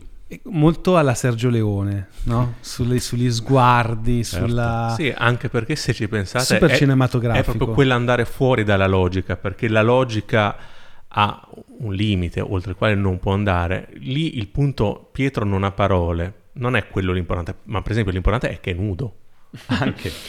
Certo. No, che anche simbolicamente essere nudo dopo tutto quello che è successo è proprio un... cioè non serve logica, non servono... Appar- è un gesto che lo rende in qualche modo nuovo. Sì, sì. Che lo Se scopre vuoi. rispetto il... Altra, altra metafora. In più si è anche lavato. Ah, no. Vabbè, qualcuno l'ha letta in ah. questo senso, è un po' come un battesimo, un'uscita dalla eh, davanti a Gesù. Cioè, chiaramente poi le, le, le, letture sono... Però vedi, ecco, questo che è affascinante. Sì, sì. E, e ci ho ritrovato, devo riconoscerlo, anche un senso più diretto, più pratico, più benefico, più semplice in quella frase che molti di noi hanno sentito all'infinito del rimedita la parola, rileggi sempre la parola e rimedita.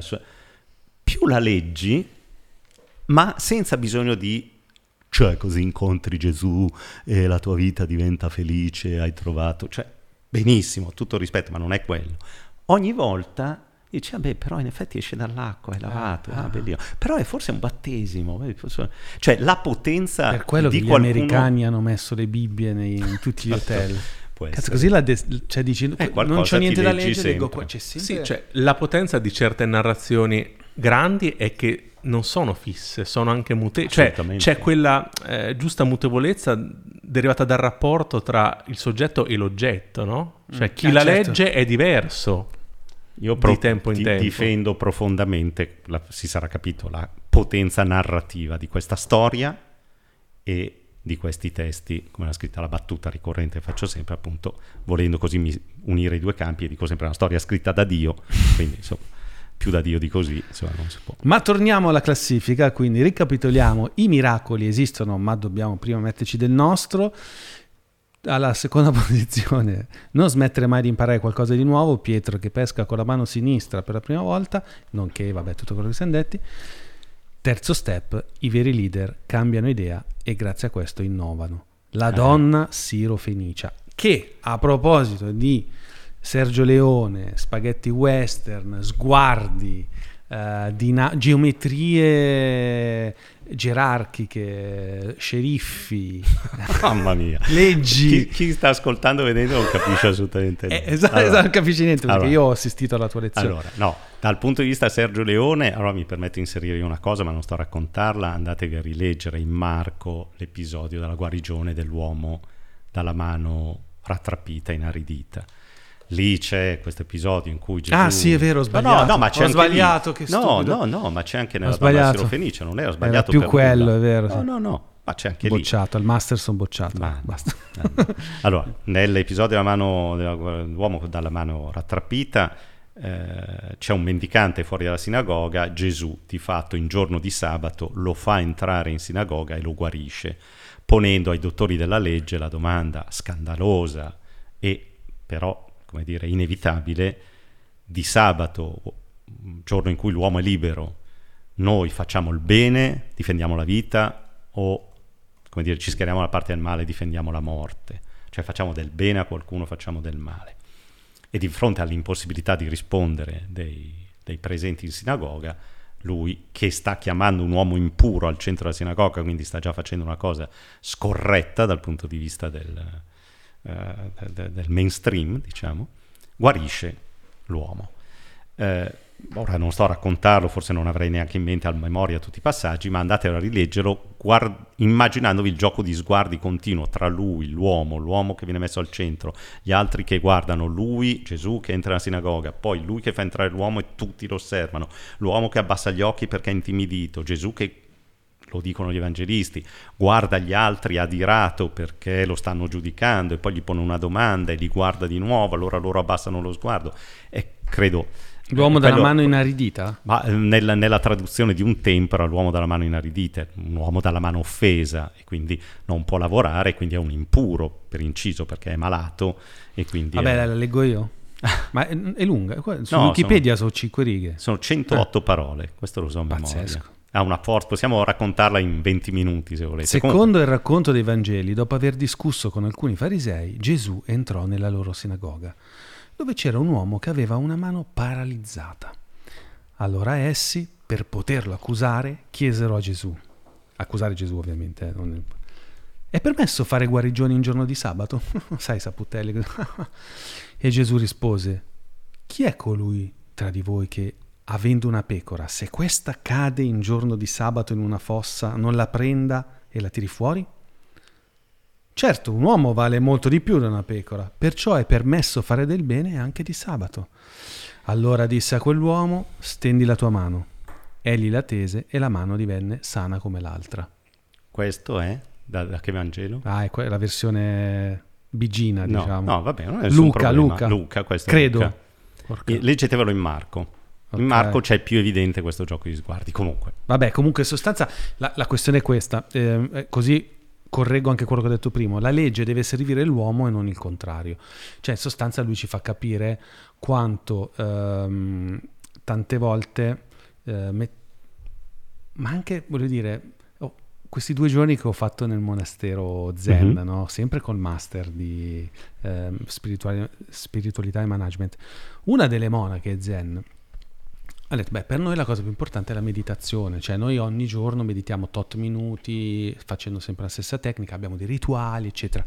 Ma persino il Buddha a un certo punto dice, queste sono tecniche, sono strumenti, è come avere una zattera che ti deve portare mm. da un, una zona a una zona ben più ospitale e bella, no? A un certo punto dovrete abbandonare anche la zattera quella roba mi ha colpito perché cosa succede al giorno d'oggi? No? Tutti quanti siamo, eh, ma anche è sempre esistito, cioè siamo più a- attaccati alla dottrina, al fatto anche per una questione di, di, identità. Chi sei tu? Sono uno che medita, ma hai capito? Quindi dove vuoi arrivare? Sì, no, sì. medito. E che cazzo vuol dire? Sono un cristiano, ho capito, va bene, ma cosa stai cercando attraverso mm-hmm.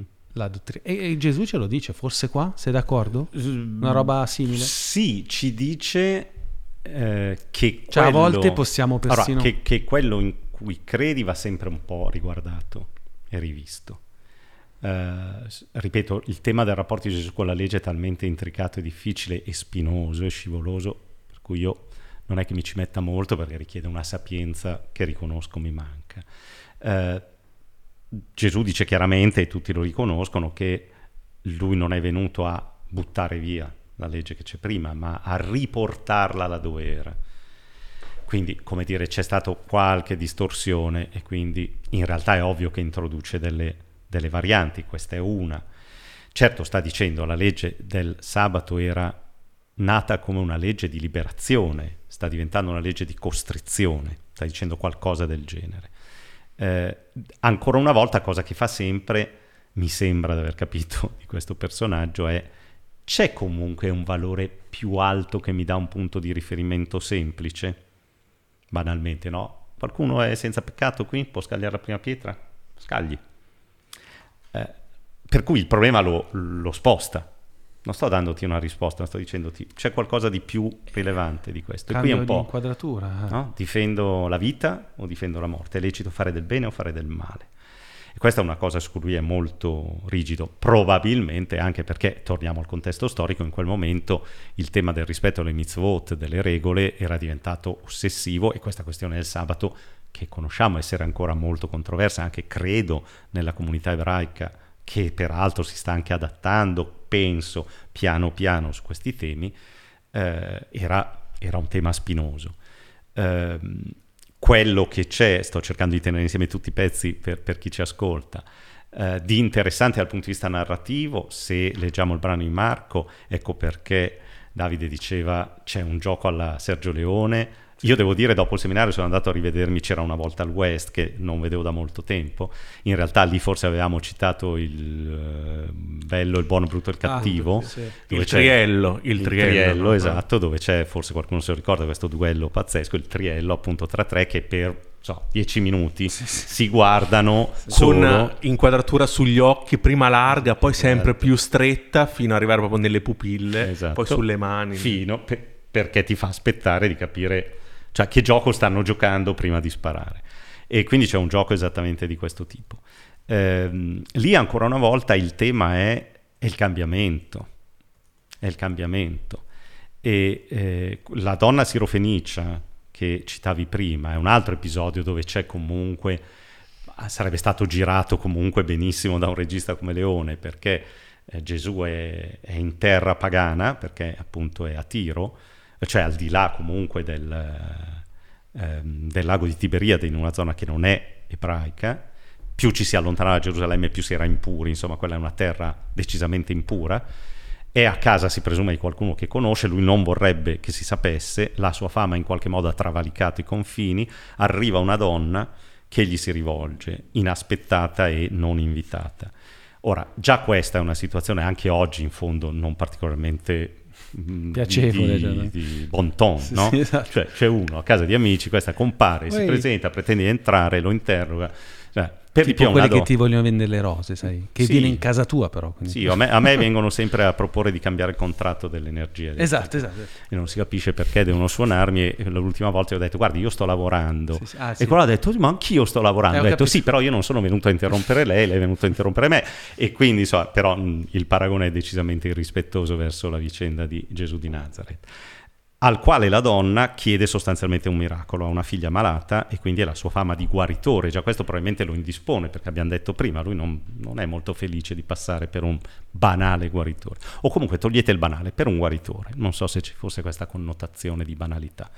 Um, è una donna per di più, non dovrebbe uscire da sola, non dovrebbe importunare nessuno, non dovrebbe rivolgersi a un uomo, basterebbe già questo, già tutto sbagliato. Per di più frequenta una figlia malata, quindi impura, quindi probabilmente è contaminata pure lei, ce, ce n'è di tutte e di più. Eh, in breve il succo del discorso è che Gesù risponde da perfetto ebreo di quel tempo. E questo di nuovo me lo rende vicino, magari meno simpatico in quel momento, perché Gesù in quella situazione non è per nulla simpatico secondo i nostri criteri, non è politically correct per nulla. Però reagisce come reagirebbe un, reagirebbe un ebreo in quella situazione, sostanzialmente gli dice, donna, perché dovrei dare il pane ai cani invece che ai miei figli? E sta, la lettura più ovvia è, cioè io parlo a, ai miei correligionari, al mio popolo, voi siete degli impuri, cani, mm, perché mai? E la risposta della donna passa giustamente alla storia perché risponde no, adesso non dice, se la traducesse oggi direbbe no, Rabbi, guarda, se mi posso permettere non è così. Io mi accontenterei delle briciole, quindi le briciole che cadono dalla tavola dei bambini possono diventare cibo per i cagnolini. E quindi sostanzialmente dà una risposta, è lei questa volta che spiazza il problema. Gesù ha risposto come rispondono i maestri alla legge, no? cioè ponendo un'alternativa secca. I cani e i pagani sono una roba e gli ebrei e i puri sono un'altra. E lei dice, ma anche no. Dice, quello che, che avanza dalla tavola dei figli può diventare il cibo per i cagnolini. Perché abbiamo richiamato in quel seminario l'attenzione su questo dal punto di vista della leadership? Perché Gesù in quel momento sembra avere le idee abbastanza chiare. Ci sono altri segnali che non è così, che la sua posizione è un po' oscillante. Però ha risposto come uno che dice io il mio messaggio, la mia parola la porto agli ebrei. Ora, tutti ci rendiamo conto che se così fosse andata, la storia umana sarebbe cambiata in toto. Bene, male, peggio, meglio, non siamo qua a discuterlo, ma il fatto che poi il cristianesimo si rivolga ai gentili cosiddetti, soprattutto ovviamente grazie all'opera di San Paolo dopo dopo la morte di Gesù. E quindi apra a tutto il mondo e non si conchiuda a semplice, diciamo, setta dell'ebraismo, cambia i destini dell'umanità.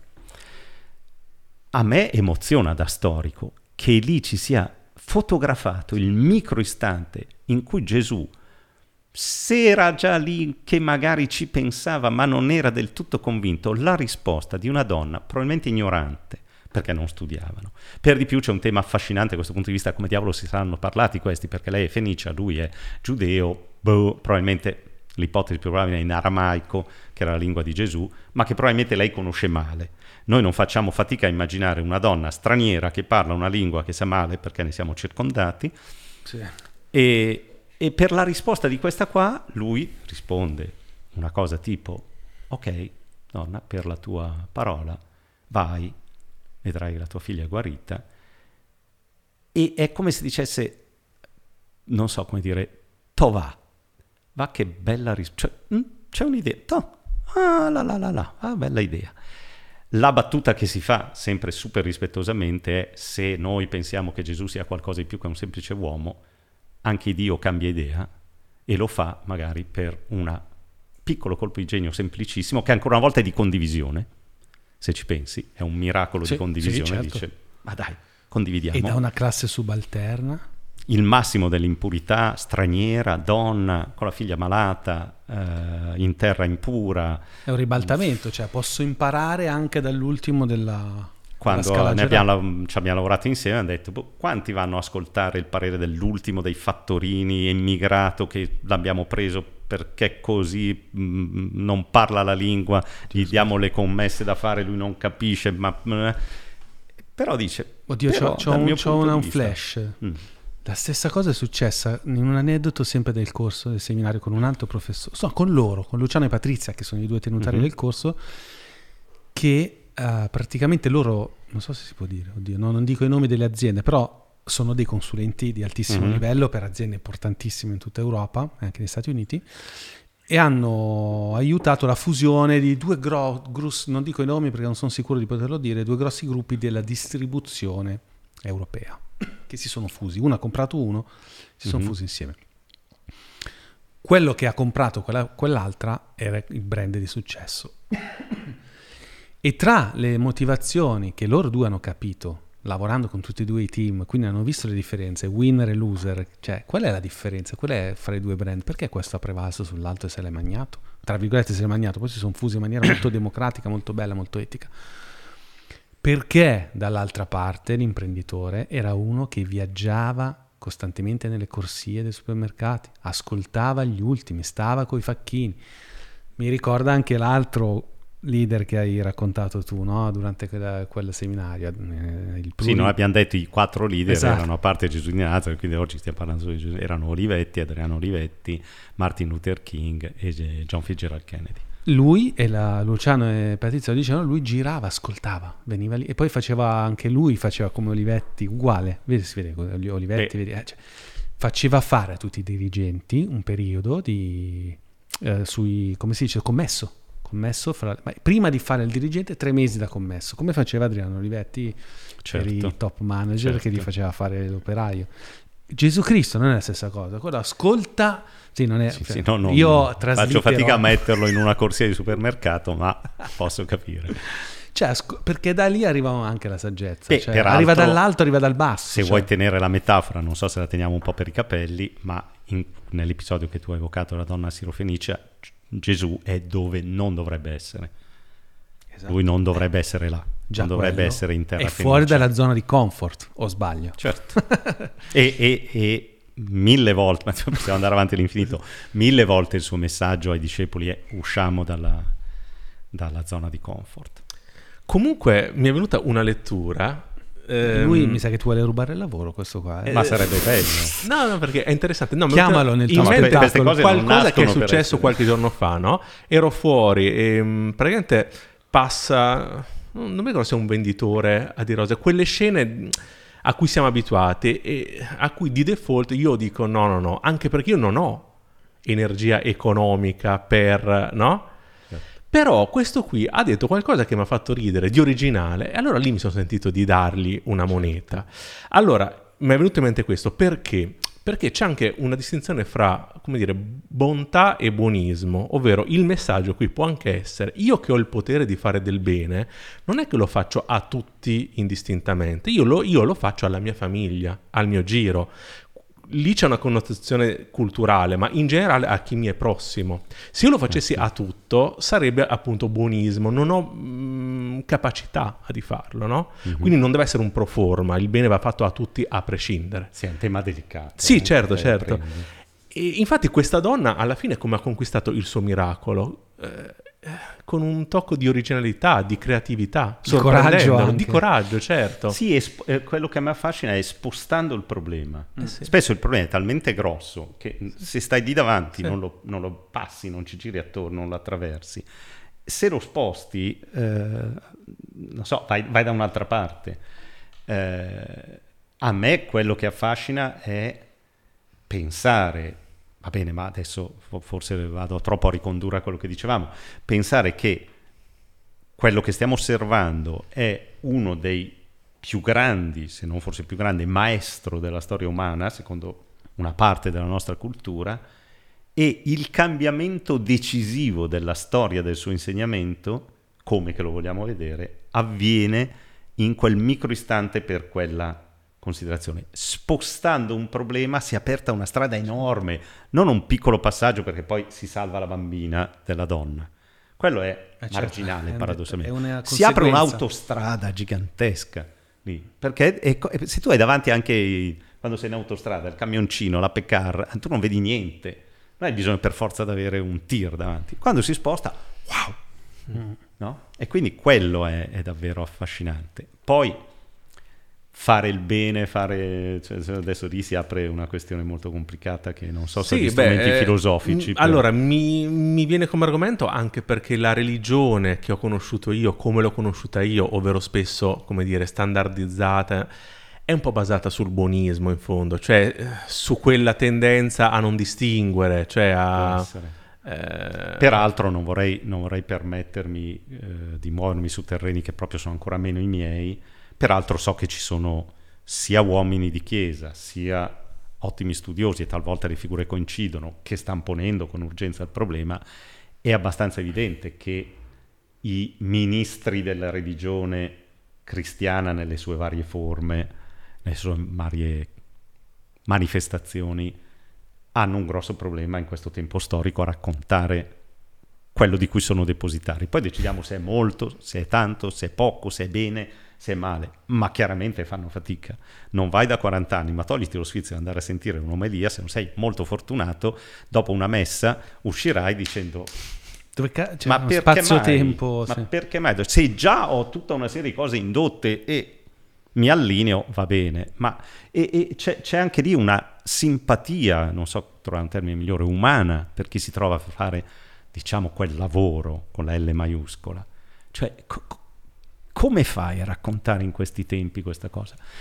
Io mi azzarderei a dire che forse recuperando alcune delle dimensioni di cui stiamo parlando oggi, qualche potenza di, di, di, di comunicazione c'è in più. però per, lo dicevo perché? Perché il tuo aggettivo standardizzata è molto significativo, no?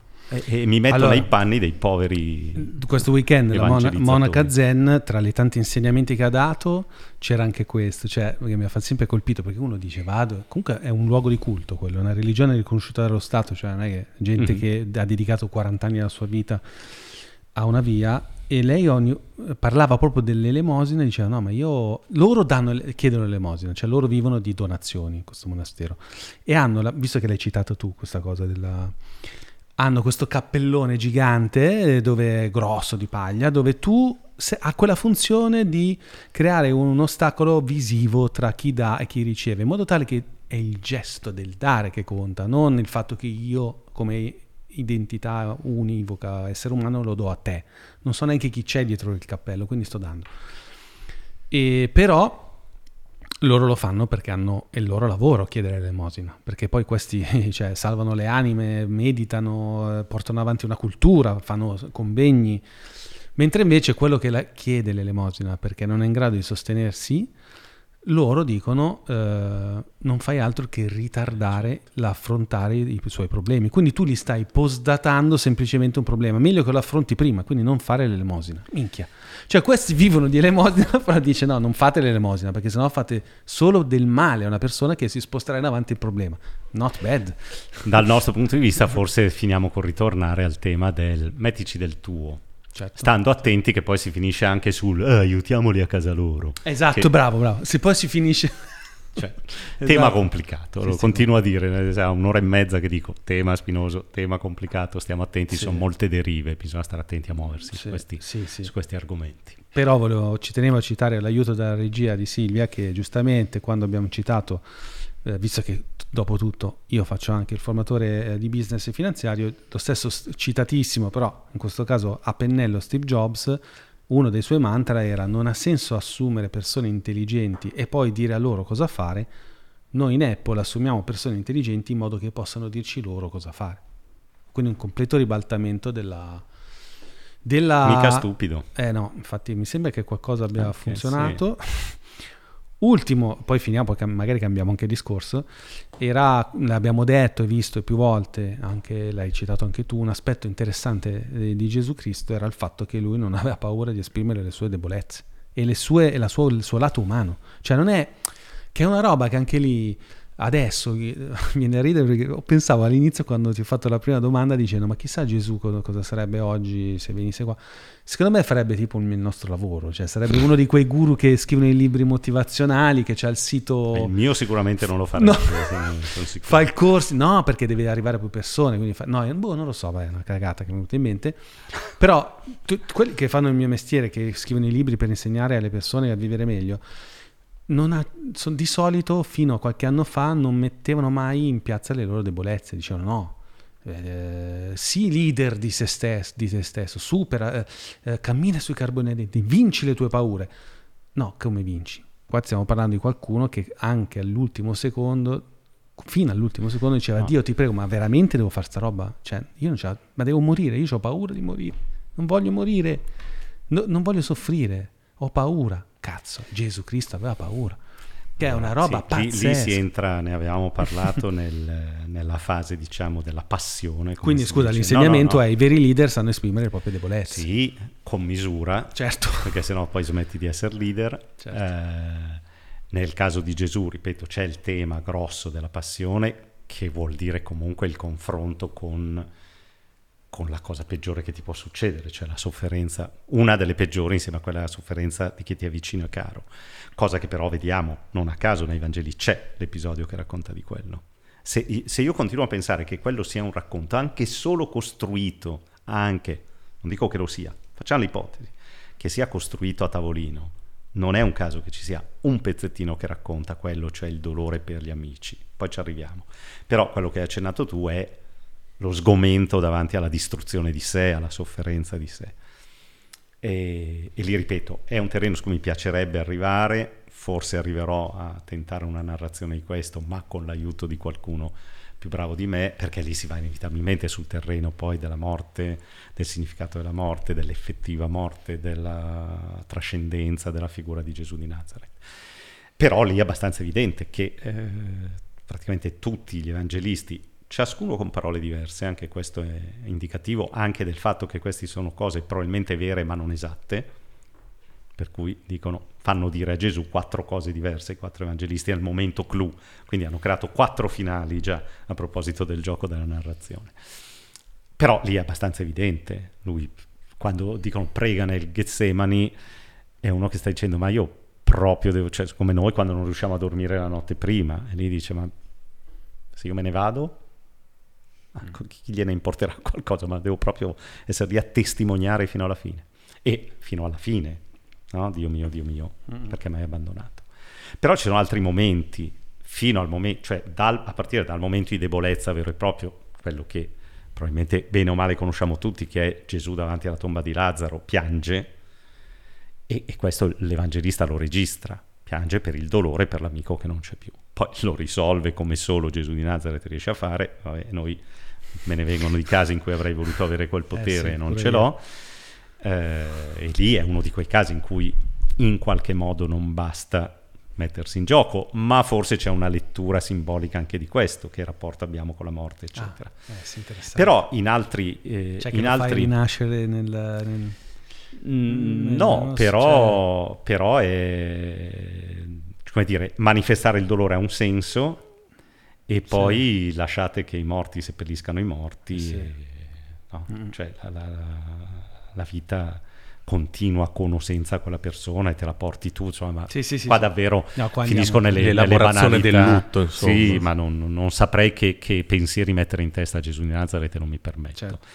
Um, ci sono altri momenti in cui eh, Yeshua, o come si chiamava, ehm, mostra eh, profondamente la sua umanità. Non so come dire, io eh, me ne vengono alcuni che hanno a che fare soprattutto con l'empatia con le altre persone, ma me ne viene in mente uno molto, lo riconosco, anche questo tirato per i capelli, lo si citava poco prima che iniziassimo, eh, ed è eh, il momento in cui Gesù sta andando a uh, fare casino con i mercanti al Tempio. Eh, e tutti hanno in mente quello, perché ovviamente è un episodio anche questo, dal punto di vista narrativo è fantastico, non puoi non mettere dentro un momento in cui lui rovescia i tavoli, fantastico. Peraltro demonizzando questi poveri mercanti che di nuovo dal punto di vista storico forse non erano questa roba terribile che noi siamo soliti pensare. Peraltro vengono in mente infiniti luoghi sacri di culto dove il raccoglimento, non dico la meditazione, sarebbe una buona cosa a prescindere dalla fede, momento di raccoglimento fa sempre bene, e invece si è invasi dai venditori di souvenir, di bottigliette d'acqua, di crocifissi e, e, rosari, così alcuni politici possono sventolarli e sanno dove trovarli, eccetera, eccetera. E baciarli, ah, infatti, e baciarli in ma senza piazza Duomo. Ma, eh. ma assolutamente no, è perché facilitiamo la classe politica nello svolgimento delle sue funzioni. Esatto. Tutto questo per dire che eh, qualcuno se lo ricorderà, lui in realtà fa, fa, una cosa un po' diversa da quello che abbiamo in mente, cioè si racconta che arriva a Gerusalemme e vede il Tempio in questo caos, si butta in mezzo e sbaraglia tutti. Non è così, lui arriva, vede, studia la situazione, se ne va senza dir nulla, va a dormire in una cittadina poco lontana, sta praticamente sveglio tutta la notte a casa mia in gergo si dice inverso, si capisce, cioè sì. quando ce le ha girate, prega, dicono gli evangelisti, tutta la notte quando Gesù prega è perché nei casini non sa come venire fuori dalla situazione o perché si sta domandando se, se quello che fa ha senso. Si sveglia al mattino più inverso ancora di come ce lo possiamo immaginare e i discepoli lo notano e l'evangelista lo registra, ma cosa c'è? Di solito tutto, eh, tutto hippie, gli uccelli del Pissa cielo. quella mattina eh, invece proprio... La pizza con gli occhialini tondi. Eh, non ho digerito eh. l'agnellazzo eh. di ieri. Gesù, fritto. buongiorno, fottiti. vabbè, no, non so non se si esprimeva così. Du... Beh, oh, vabbè. No. Comunque, insomma, di solito molto più gioioso, positivo, sereno, eccetera. Invece lo notano pupo, solitario, inverso, appunto. Poi si incamminano. Lui cammina, mi pare, davanti con qualcuno, non parla con nessuno. Passa davanti a un fico e va a cercare fichi, dice ho voglia di fichi, voglio mangiare un fico. E, È quello, che, che dicevi tu? citato poco fa, no? Beh, e... lo diceva lui sì che sì, io allora, stavo semplicemente and- riportando. Eh, lui è andato... Faccio se... un assist. No, esatto, ma grazie, vedi, senza volerlo è venuto fuori. Se... Caso non esiste. Settimana scorsa, due settimane fa, è andato a vedere, dai, possiamo dire il comico americano. Il comico più grande che esista. Il comico dai. americano più, più, più, importante che c'è, okay. che si chiama Luis C. Sì, che, che, che certo. è stato anche bloccato. Lo perché, stavo vedendo poco prima di uscire. Perché si è masturbato davanti alle sue assistenti. Dopo che gli ha chiesto ah, il permesso. Eh. Però, insomma, Però, comunque, ha questa a questo lato, è un artista. E io non lo faccio. Non so se quella sia, sia Living Heart, eh, ho un po' dei dubbi, ma esatto. insomma... Vabbè, okay. insomma, ha avuto un periodo di stop, adesso ha ripreso, riempie i teatri e riempie pure i teatri in Italia, che questa cosa ci ha stupito. Sì. All'Arcimboldi ha fatto due date, la prima sold out, mille non so quante persone, la seconda quasi. E lui è andato e, e mi ha raccontato, ha detto allora com'è andata lui C.K.? Perché io non potevo perché ero al monastero. Eh, eh beh, due cose un po' lontane tra loro, ma chi lo sa. E gli ho detto guarda sì, bello, e poi mi dice mi ha fatto ridere perché ha citato questo aneddoto. Sì, allora lui a un certo punto, ha, dopo lo spettacolo, ha provato delle battute nuove quando fa il bis, no? Ok, allora proviamo delle battute nuove e si è messo a parlare della Bibbia. Lui, come me del resto, non è che è molto convinto delle cose che ci sono scritte nella Bibbia, dice ci sono scritte delle cose assolutamente assurde, ragazzi. Questa qua eh, del fico maledetto. Cioè, non ho capito qual è l'insegnamento di questa storia. Lui va, voleva eh. mangiarsi un fico, però questo fico non aveva frutti. Allora Gesù si è incazzato, l'ha maledetto. Tu non avrai più frutti. Ma come? Eh, ma non è stagione, cosa vuoi da me? E fine, quindi non si è capito qual è l'insegnamento. Lo stavi storia. vedendo veramente prima dell'inizio? Giuro. Veramente? Giuro. Che Beh. sono passato nei giorni scorsi per una serie di coincidenze da Ricky Gervais Ah, che c'è nuovo, finito, la nuova su Netflix, sì, c'è la nuova ho visto cosa. quella ah. e sono finito su... Eh, sì. Mica, cita le tue cose. Ah. Eh, Vabbè, Adesso... no, cita le cose, cioè, figurati. Cioè, questo qua... Vabbè, cioè... Però pazzesco, vedi? Eh, Vabbè, eh, il caso non esiste. Caso non esiste. Io una spiegazione ce l'ho. Esatto. Eh, vediamo. Se la vuoi, perché... te la do. eh, perché appunto, cioè, di nuovo, per come diciamo lavoro io, quello che mi colpisce è proprio quello che ha colpito te. Cioè, ma perché diavolo racconta sta roba? Quindi, o c'è sotto qualcosa che allora uno avrebbe capito, e allora servono gli storici. Dicevano papà. E di solito tento la spiegazione dotta. Ma che cosa succede? Perché non abbiamo detto che lui, cosa... Allora, lui eh? vuole mangiare i fichi, i fichi eh. non ci sono, e dice io fico, ti maledico che le tue radici si secchino e il fico sta lì, non è che succeda niente, loro vanno a Gerusalemme, sbaraccano, i, eh, tagliano la corda perché stanno arrivando i celerini e lui se ne ci ripassano davanti e i discepoli guardano e c'è il fico che si è seccato. Fine. La lettura dotta dice, è chiaramente una metafora, siete tonti se non capite tu e Casey, perché nella lettura di allora chiunque capisce il fico rappresenta Gerusalemme, il popolo ebraico, il Tempio, lui è andato a sbaraccare il Tempio, di lì a poco il Tempio verrà distrutto, che è grande, il grande evento tragico nella cultura ebraica di quegli anni. Si sa che Marco ha scritto prima del 72 d.C., perché non fa cenno alla distruzione del Tempio, tutti gli altri evangelisti lo dicono, perché è un po' come se noi nel 2003 non avessimo parlato dell'11 settembre. Esatto. E quindi dice, vabbè, è una chiara lettura, sta andando a segnalare che quel tempio lì, non, e d'altronde nella dottrina di Gesù tutto questo ha un senso profondo, perché? perché Però il fico lui lo voleva prima. E adesso arriviamo al punto. Eh. Allora, io non ho trovato una lettura migliore, propongo la mia, naturalmente sono disponibile ad altri ed è del tutto personale o basata su qualche piccolo indizio. Di nuovo, ci vogliamo mettere nel, nello stato d'animo di questo qua Dopo una notte così, con quello che sta andando a fare, succo del discorso non so se è chiaro a tutti, dopo sta cosa lui sa che lo ammazzeranno. È come Martin Luther King dopo un paio di discorsi dice ragazzi scusate, sappiatelo, guardate mi fanno la pelle e tutti i discepoli attorno, peraltro San Pietro fa la stessa cosa e dicono e eh dai rabbi non dire queste cose che mi butti giù l'umore della truppa, non si fanno queste cose, non si dice, ma no figurati, eccolo lì Pietro dicevamo prima, io ti difenderò, tranquillo, stai pure sicuro. E quindi lui sa benissimo, cioè io me lo vedo tutta la notte che suda e dice, cazzo, ma chi me lo fa fare? Cioè io vado là, mi fanno la pelle questi. Se mi fanno la pelle non è che esattamente mi sparano, me lo immagino cosa succederà. Sì, vado, non vado. Ma porca miseria, per di più il, luogo, il tempio dovrebbe essere il luogo di preghiera, voi ne avete fatto una spelonca di ladri, cioè, va, e voi non, cioè, adesso uno qui che mi dica al coraggio di dire che non si fa i film, prima o dopo che è successo qualcosa. Avrei dovuto dire che allora vado là, gli dico, loro diranno, ma io gli dico, però se loro mi rispondono così, allora gli dico spelonca di là. no, sicuramente allo specchio, tipo taxi driver, ce l'hai con me? esatto, ce l'hai con me, ce l'hai con me. ok, vabbè, insomma, immaginate questa roba. Quindi, ha... e adesso capisco anche perché me lo dicono, questi mi dicono, ma sei svegliato proprio con le robe girate, eh? Madonna, non parla con nessuno e cammina da solo davanti e tutti dietro, dice, ma com'è cammina così? Un cazzo e gli viene voglia di fico. E i discepoli glielo dicono, gli dicono, Rabbi, ma non, non è, stagione. stagione. E lui li manda a stendere, forse con quella frase che hai detto tu, che io non mi oso ripetere, cioè dirà una roba brutta in aramaico, non lo so, ma andate cioè, allora, il succo del discorso è, ma voi non vi svegliate mai incazzati neri prima di cominciare perché dovete fare una roba che non volete fare, vi tocca farlo e per di più provate a pensare vi faranno la pelle perché la fate, ma la fate perché pensate che è giusto farlo, ma state andando a farla lo stesso, ma porca di una... ma vaffanculo, ma che cazzo... Cioè, e sapete, aggiungo un, un criterio di plausibilità, di verosimiglianza, il fico cos'ha di particolare? Che emana odore di fichi. No, no, avete pensato una brutta parola.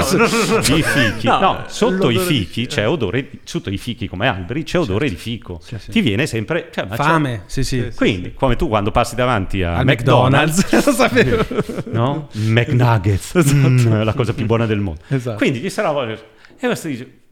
Adesso io non so se sia andata che lui davvero va a cercare il fico o no, ma è che non lo trova e con le palle girate come un essere umano pieno qual è, dice ma senti, sai cosa Fico? Va, che ti si secchino le radici, perché io forse un'opportunità di mangiare un fico non ce l'avrò mai più. Se questi mi fanno la pelle entro 15 giorni, io aspettare, eh, ma aspetta la stagione dei fichi. Che ti si secchino le radici, perché adesso mi serviva il fico. Eh, ma non è stagione, adesso! Perché dice a me? perché io adesso vado a quelli là e sapete come succede? E lì Pietro diceva, no Rabbi, stai tranquillo, difendo io. Ah, Pietro, sì, certo, aspetta, se, aspetta. Eh, aspettiamo i figli. Esatto. Allora, io così lo capisco. Senza non lo capisco. C'è una lettura migliore possibile. Eh sì, cioè, probabilmente comunque a me quello che fa specie è che comunque nonostante ci sia eh, una, una, voglia di dissacrare la Bibbia così, però comunque sempre della Bibbia stai parlando. Cioè come sì. quando qualcuno non vuole parlare di qualcosa, non crede, però ci ritorna, è una prova che invece quella roba lì è un Poi magnete. Forse tra Antico e Nuovo Testamento c'è una differenza perché certo. ci sono delle differenze storiche. Però qui appunto c'è un'umanità dentro. Se noi recuperiamo l'umanità, recuperiamo una sensatezza narrativa io non so se sia il significato profondo. Non, non mi spingo Ma neanche lontanamente. Infatti pensavo Ma non che... è neanche importante a volte, secondo me. Beh, esatto, questo non lo so. Esattamente, cioè al di là del trovare per forza un... un significato, in questo caso è come dici te, cioè c'è un senso puramente narrativo, di immedesimazione, cioè è un passaggio nella narrazione che non è che ha un significato, ma permette a chi legge di empatizzare con il protagonista sì. e quindi di non, ave- di non sentire di avere a che fare con uno perfetto che però non potrò mai essere io, ma è uno che ha questi momenti e io entro di più nella storia, cioè c'è proprio una, una maestria narrativa in questo passaggio qua che di per sé non ha magari neanche un significato vero e proprio, se non quello di avvicinare ci, il ci, pubblico. Hai ragione, a... ci sono due cose a dire. Uno è, santo cielo, io racconto una storia racconto una storia, fa- faccio sempre la battuta ai miei studenti sotto esame quando dicono due cose, non so se l'immagine giusta da usare in questo caso, in croce sulle domande, e dico, ma quando lei avrà un figlio, una figlia, non racconta Cappuccetto Rosso dicendo, beh c'è una bambina che esce attraversa il bosco, poi c'è il lupo la mangia, ma il cacciatore la salva. E la bambina dirà, mamma, papà... Che parli? Eh? Non ho provato l'emozione. E allora devi raccontare una storia, viva Dio, no? Mm. E quindi se tu stai raccontando una storia, ecco l'ipotesi che facevo prima, se questi raccontavano sì. una storia e chi la leggeva leggeva quella storia, noi non siamo più capaci di vederla, dobbiamo recuperarla. tant'è che eh, ricerche scientifiche confermano che se vuoi cambiare le persone o comunque vuoi insegnare qualcosa alle persone devi sempre inserire l'emozio- l'emozione. Cioè l'emozione fa scaturire. Raccontare le eh. storie. Questo io ci vorrei tornare se facciamo in tempo. Dico una cosa per chiudere. Part- Beh, Forse entro... Silvia vuoi tornare a casa? No. Cioè stiamo qua tutta la notte, sì. non c'è problema. Um, è interessante notare, e questo secondo alcuni studiosi aggiunge veridicità barra verosimiglianza a racconti di cui stiamo parlando, che gli apostoli ci fanno sempre le figure assolutamente barbine e raccontano comunque questa faccenda. Possiamo discuterne a lungo naturalmente, però è abbastanza plausibile pensare che uno che racconta la storia poi tenderebbe a non inserire i pezzi dove fa una, la figura peggiore immaginabile. Poi, come insegna Carrer, magari questo può anche rendere interessante la cosa. Però no. normalmente gli apostoli, cioè per dire Marco, che è lo scrittore del primo Vangelo, in qualche modo si inventa il genere Vangelo, secondo gli specialisti, eh, con ogni probabilità sta raccontando il Vangelo di Pietro, dicono molti, mm. cioè Marco viene, è un discepolo giovane, viene affidato a Paolo, a San Paolo, San Paolo è pesantuccio, mettiamola così, Marco non riesce a stare con Paolo, so, si prendono male parole, non so cosa succede, fatto sta che lo sposta, la comunità lo sposta da Pietro, che è un po' più, San Pietro ce lo immaginiamo, no? Com'è, insomma. Eh, ma quindi questo ci, di questo siamo ragionevolmente sicuri, Atti degli Apostoli, eccetera. Questo cosa ci dice? Che con ogni probabilità Marco, che nella migliore ipotesi è un ragazzino quando succedono gli eventi, ha i racconti di Pietro, non certo di Paolo, che peraltro non era un discepolo, cioè arriva dopo, e quindi quello è il Vangelo di Pietro. Pietro fa delle figure allucinanti sempre. Allora, di nuovo, parlavamo di umanità che esce di difetti. Certo, i, i discepoli non sono Gesù, anche in una chiave religiosa però mi sembra significativo che in questo racconto noi possiamo tirare fuori un mucchio di elementi di umanità. Il caso, pur essendo di Giovanni, che ha un approccio diverso che vedevamo prima, certo Pietro non ci si mostra un supereroe che ha imparato la lezione, cioè è uno che è schiantato nel suo eh, profondo. Eh sì. In questa storia qua, se viene letta così. Gesù stesso è uno che giustamente, dicevi tu, fa una figura un po' da cioccolatino, come diciamo noi a Milano. Cioè, certo, se cerchi i fichi, quando non è stagione di fichi, non ci saranno i fichi. Ma in quel momento, a me, Paolo Colombo, che sta leggendo in quel modo il Vangelo, mi fa una tenerezza.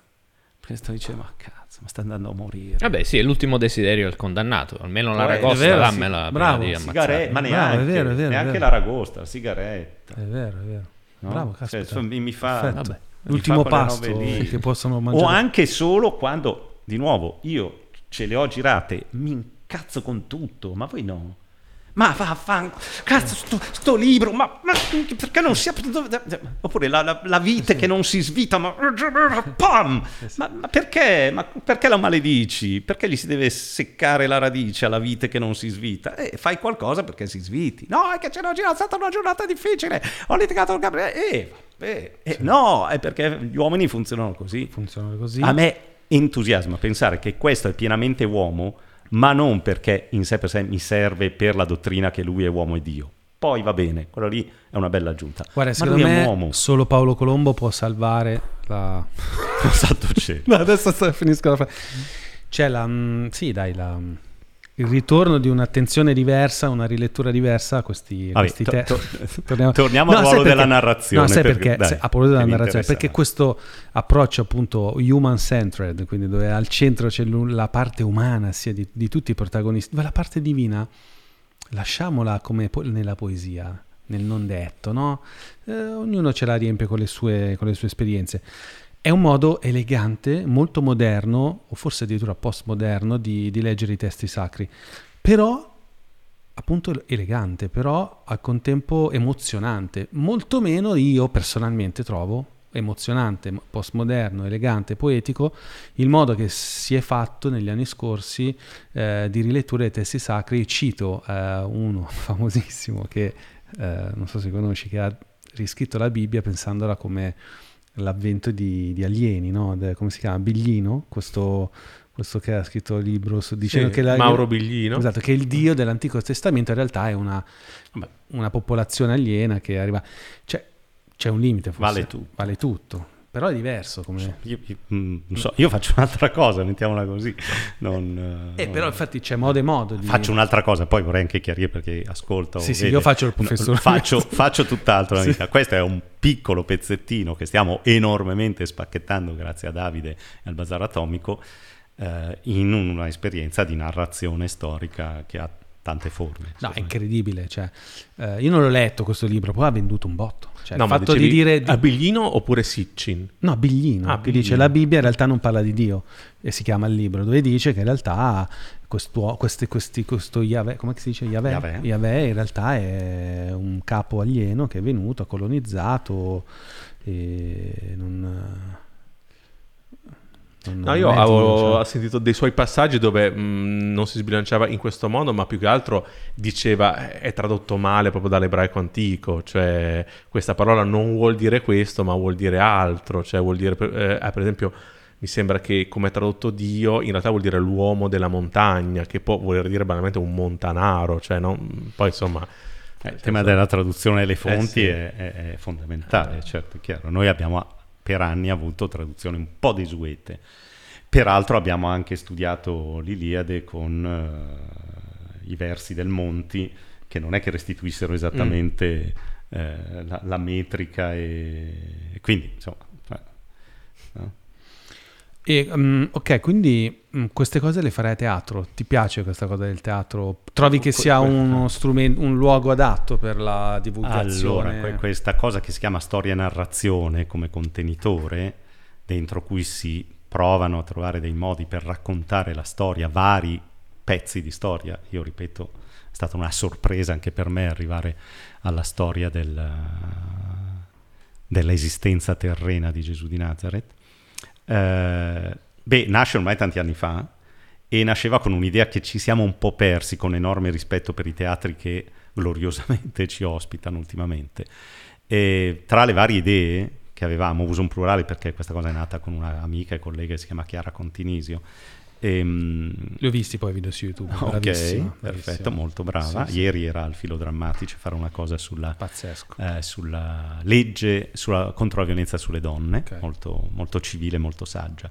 Comunque, su quello del discorso, avevamo diverse idee. Una delle idee era che volevamo portare le cose che sapevamo di storia in luoghi belli, convinti che essere in un luogo bello, piacevole, emozionante fosse già un valore aggiunto dal punto di vista della trasmissione del nostro sapere. Abituati a stare, peraltro io insegno all'Università Cattolica, una Bellissimo. sete straordinaria, però mi capita di fare lezioni in aule bunker che non hanno neanche una finestra, non è il massimo.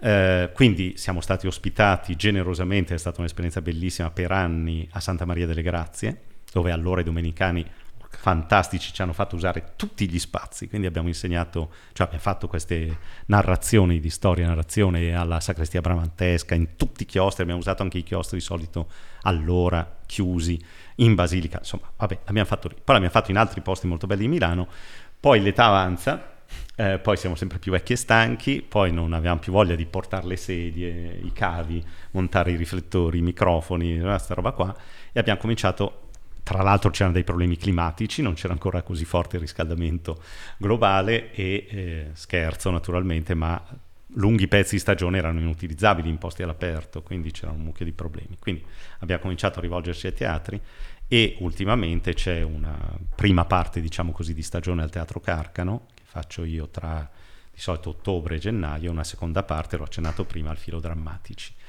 Eh, sono narrazioni storiche, cioè pezzi di storia che racconto con, raccontiamo con l'idea di dimostrare che la storia non è noiosa. 15 anni fa, 20 anni fa, 25 anni fa, quando ho iniziato a fare questo mestiere, era meno ovvio di quanto è oggi che la storia, che oggi invece sta andando per la maggiore, eh, fosse capace di suscitare emozioni, come dicevi tu prima, affascinare. E, mh, quando appunto ho iniziato questo mestiere ormai tanti anni fa, gli storici erano gli ultimi degli ultimi e quindi eravamo pochissimo, non, non ci filava nessuno, insomma, detto, detta così. Adesso invece tutti vogliono gli storici. Barbero superstar. Eh, certo, Alessandro Barbero è un grande assoluto. Comunque di Barbero, eh, io, noi ridiamo sempre, eh, ridiamo sempre la cosa che ci fa più ridere di Barbero, sai qual è? Che si vede che gode quando la gente In- soffre. ver- cioè, sono stati impiccati. Impicca- le membra Le membra. impiccate. Ah, ah. e noi ridiamo con i pazzi perché ci facciamo i viaggi quando andiamo in, montia- in montagna mettiamo Barbero e lui no perché poi anche lui parla dei Savoia ogni tanto. Sì, trafitto da da mille spalle, la malattia. Cioè, si vede che Vabbè, gode. ha uno stile Poi lui- oratorio che forse... Poi a lui piacciono rende- le battaglie, quindi Certo, si vede che eh, esperto di storia ci militare. tiene a far capire le sofferenze. Certo. Resta- io lo difendo molto perché avercene di Barbero e quindi fai benissimo ad ascoltarlo. Poi se volete ascoltare anche i miei podcast ci sono anche quelli in giro. Insomma. Eh, li ho visti. Però insomma questo 12 per dire che storia e narrazione cerca di mm, mettersi in gioco dove è possibile raccontare la storia. Gli stili sono molto diversi, Alessandro Barbero racconta in un modo, io racconto in un altro. Ehm, cerchiamo di dimostrare che la storia No, vincente, figata, emozionante. ragazzi. Ecco, ma- non ma potevo sapevo che- definirla così, ma mi piace come definizione. Il Carcano Sì, anche, no, bellissimo. cioè- Carcano abbiamo fatto le stagioni straordinarie, il Covid ha creato un bel po' di problemi, ma insomma abbiamo tenuto botta, sono molto orgoglioso Beh, di questo. guarda, figa- Abbiamo Milano- tenuto botta nei momenti difficili. Milano, che è la mia città, veramente mi stupisce sempre sapere che si fanno queste cose. E, mm, riguardo alla narrazione, c'è un'altra cosa che ci siamo, visto che stiamo parlando di... Comunque, scusa, Narra- storia e narrazione Esatto. in rete, Esatto. uno si informa su Ah, tutto. No, ripeti? Sì, sì, www.storienarrazione.it e si scopre un po' di tutto. Poi c'è una pagina Facebook, una Instagram, insomma, se si va in rete si trova. Se no si iscrive alla mia posta elettronica istituzionale che vedo sempre, sono a disposizione. Che è? paolo.colombo chiocciolaunicat t con due t.it Ci Cioè, interrotto, scusa. No, no, ma a proposito sono di storia... abituato, Ma no, ma poi non... Beh, allora, eh, a proposito di storia e narrazione, quindi narrazione della storia, che è quasi, sembra quasi un raddoppiare una una- un, un concetto, ehm, Magari fosse chiaro, sai, questa cosa. eh, infatti, Non è così No, scontato. eh. Eh no, perché uno dice no, la storia eh, sono i fatti. Invece ci- citiamo per la seconda volta dimenticati, Carmela esatto. Beno che diceva i fatti informano le notizie, non sono le notizie che ci informano dei fatti. Vabbè, questa la buttiamo lì per voi che non siete intellettuali come noi. In, in origine qualche, qualche grande maestro di un tempo diceva che gli antichi sostenevano che la storia doveva suscitare voluptas, iucunditas, cioè divertimento, piacere, quasi fisico, no? Cioè coinvolge ah, le, le donne svengono, quelle robe lì che dicevano è- nell'Ottocento. È una mia impressione o negli ultimi dieci anni forse c'è stato un cambiamento nel modo di vedere la storia che prima, io mi ricordo, al liceo la storia era vista come una cosa lì ferma, no? Che aprivi un baule e lì c'era la storia, la tiravi fuori, la mostravi e la rimettevi dentro. Ora ho come l'impressione che anche con le ultime vicende spesso si parla della storia come un corpo vivo che maneggiato dovutamente ti dà l'ispirazione per comprendere il presente. Cioè, è una cosa più recente, cioè è una consapevolezza dell'importanza della storia che sta tornando. Sì, Guarda, secondo me è anche legata al fatto che negli anni Ottanta, quando siamo cresciuti noi, credavamo di essere... come Che la dire- storia fosse finita. Esatto, che dice, ma, ah, ma è finito, oramai noi abbiamo capito tutto, cioè siamo ricchi, Sì. siamo... Poi è arrivato l'11 Poi- settembre, no, ma la no, ma- globalizzazione, esatto. i problemi ormai sono... È Eh, ma arrivato poi è arrivata il la web che ha no, ma messo è, in gua- è discussione arrivata la tutto. guerra in Ucraina e io lo dicevo anche qua gli anni scorsi. No, ma io sono fiero di essere europeo, sono fiero di vivere nel mio tempo perché, ragazzi, è 50 anni che non c'è una guerra in Europa, siamo evoluti. siamo qua. Bam, cazzo, questo invade la- l'Ucraina. E Guardare la storia, quindi arrivo al punto, è comprendere il presente. Perché capire quali sono quei pattern che ci eh, vedono protagonisti all'infinito e sempre lo, ci vedranno, sempre magari con un approccio diverso, però beh, indagare su quei pattern lì per capirli. Allora, avere a che fare con voi è complicato, eh? perché cioè, se prendiamo tutti gli spunti che avete sparato in 45 secondi, stiamo qua davvero fino a notte. Allora, eh, da- da- mh, provo anche lì provo a mettere insieme un po' di pezzi. Da un lato mi piace dire, tra il serio e il faceto, cioè, gli storici della mia generazione qualcosa avranno fatto. E una delle cose che abbiamo fatto, non tutti, non uguale, giustamente, in larga misura, è trovare dei modi diversi di raccontare la storia. Questo non vuol dire che quelli tradizionali non vadano bene, li difendo a spada tratta, come tutto bisogna trovare i modi giusti nei contesti giusti.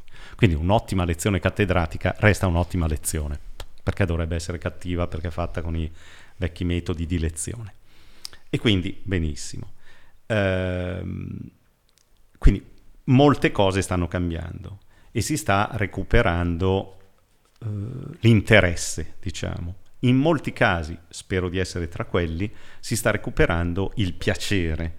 E qui ci si collega a quello che dicevi tu, Davide, cioè ehm, Allora, la dico male, ma spero di essere preso per il dritto, come si dice, cioè capito bene. Non so, io inizio sempre i miei corsi, soprattutto gli studenti di storia contemporanea, con una battuta ovvia, scontata, sempre quella, ma è dire, ok, se vi hanno tirati su con la storia della la faccenda della storia magistravite, cioè l'uomo eh. conosce la storia perché impara dal passato per leggere meglio il presente e orientare meglio il futuro, se nessuno vi ha mai detto che Babbo Natale non esiste, scusatemi, ve lo dico adesso, cioè è una bufala micidiale. Cioè Cicerone si è inventato, si è fatto una... Eh, ha pensato questa roba qui, ce l'ha mollata, ma per il semplice fatto, adesso la dico meglio, ovvio che io penso che possa essere così e dovrebbe essere così, ma la gioco spudoratamente, guardiamoci in faccia, vi sembra che l'umanità abbia mai imparato uno zic dalla storia passata, ma un, un'inezia. La battuta che facevo fino a poco tempo fa, adesso rischia di essere di cattivo gusto, era io sono di una generazione che è stata tirata su nel mito, nel senso nobile del termine, di dannazione della Shoah e del genocidio. Dovremmo essere stati oggetto della socializzazione secondaria più potente e pesante della storia che sia mai fatta, stata fatta su un tema. È orribile fare cose del genere e non bisognerebbe mai più ripetere. A voi sembra che l'umanità abbia imparato a non farle? Secondo me l'umanità ha imparato a farle meglio. Cioè, guarda Hitler e dice: Ma quante scemenze ha fatto, che sciocchezza, quanti errori strategici hai ha fatto. Facciamole frase, molto hai detto meglio. la frase del, del semestre.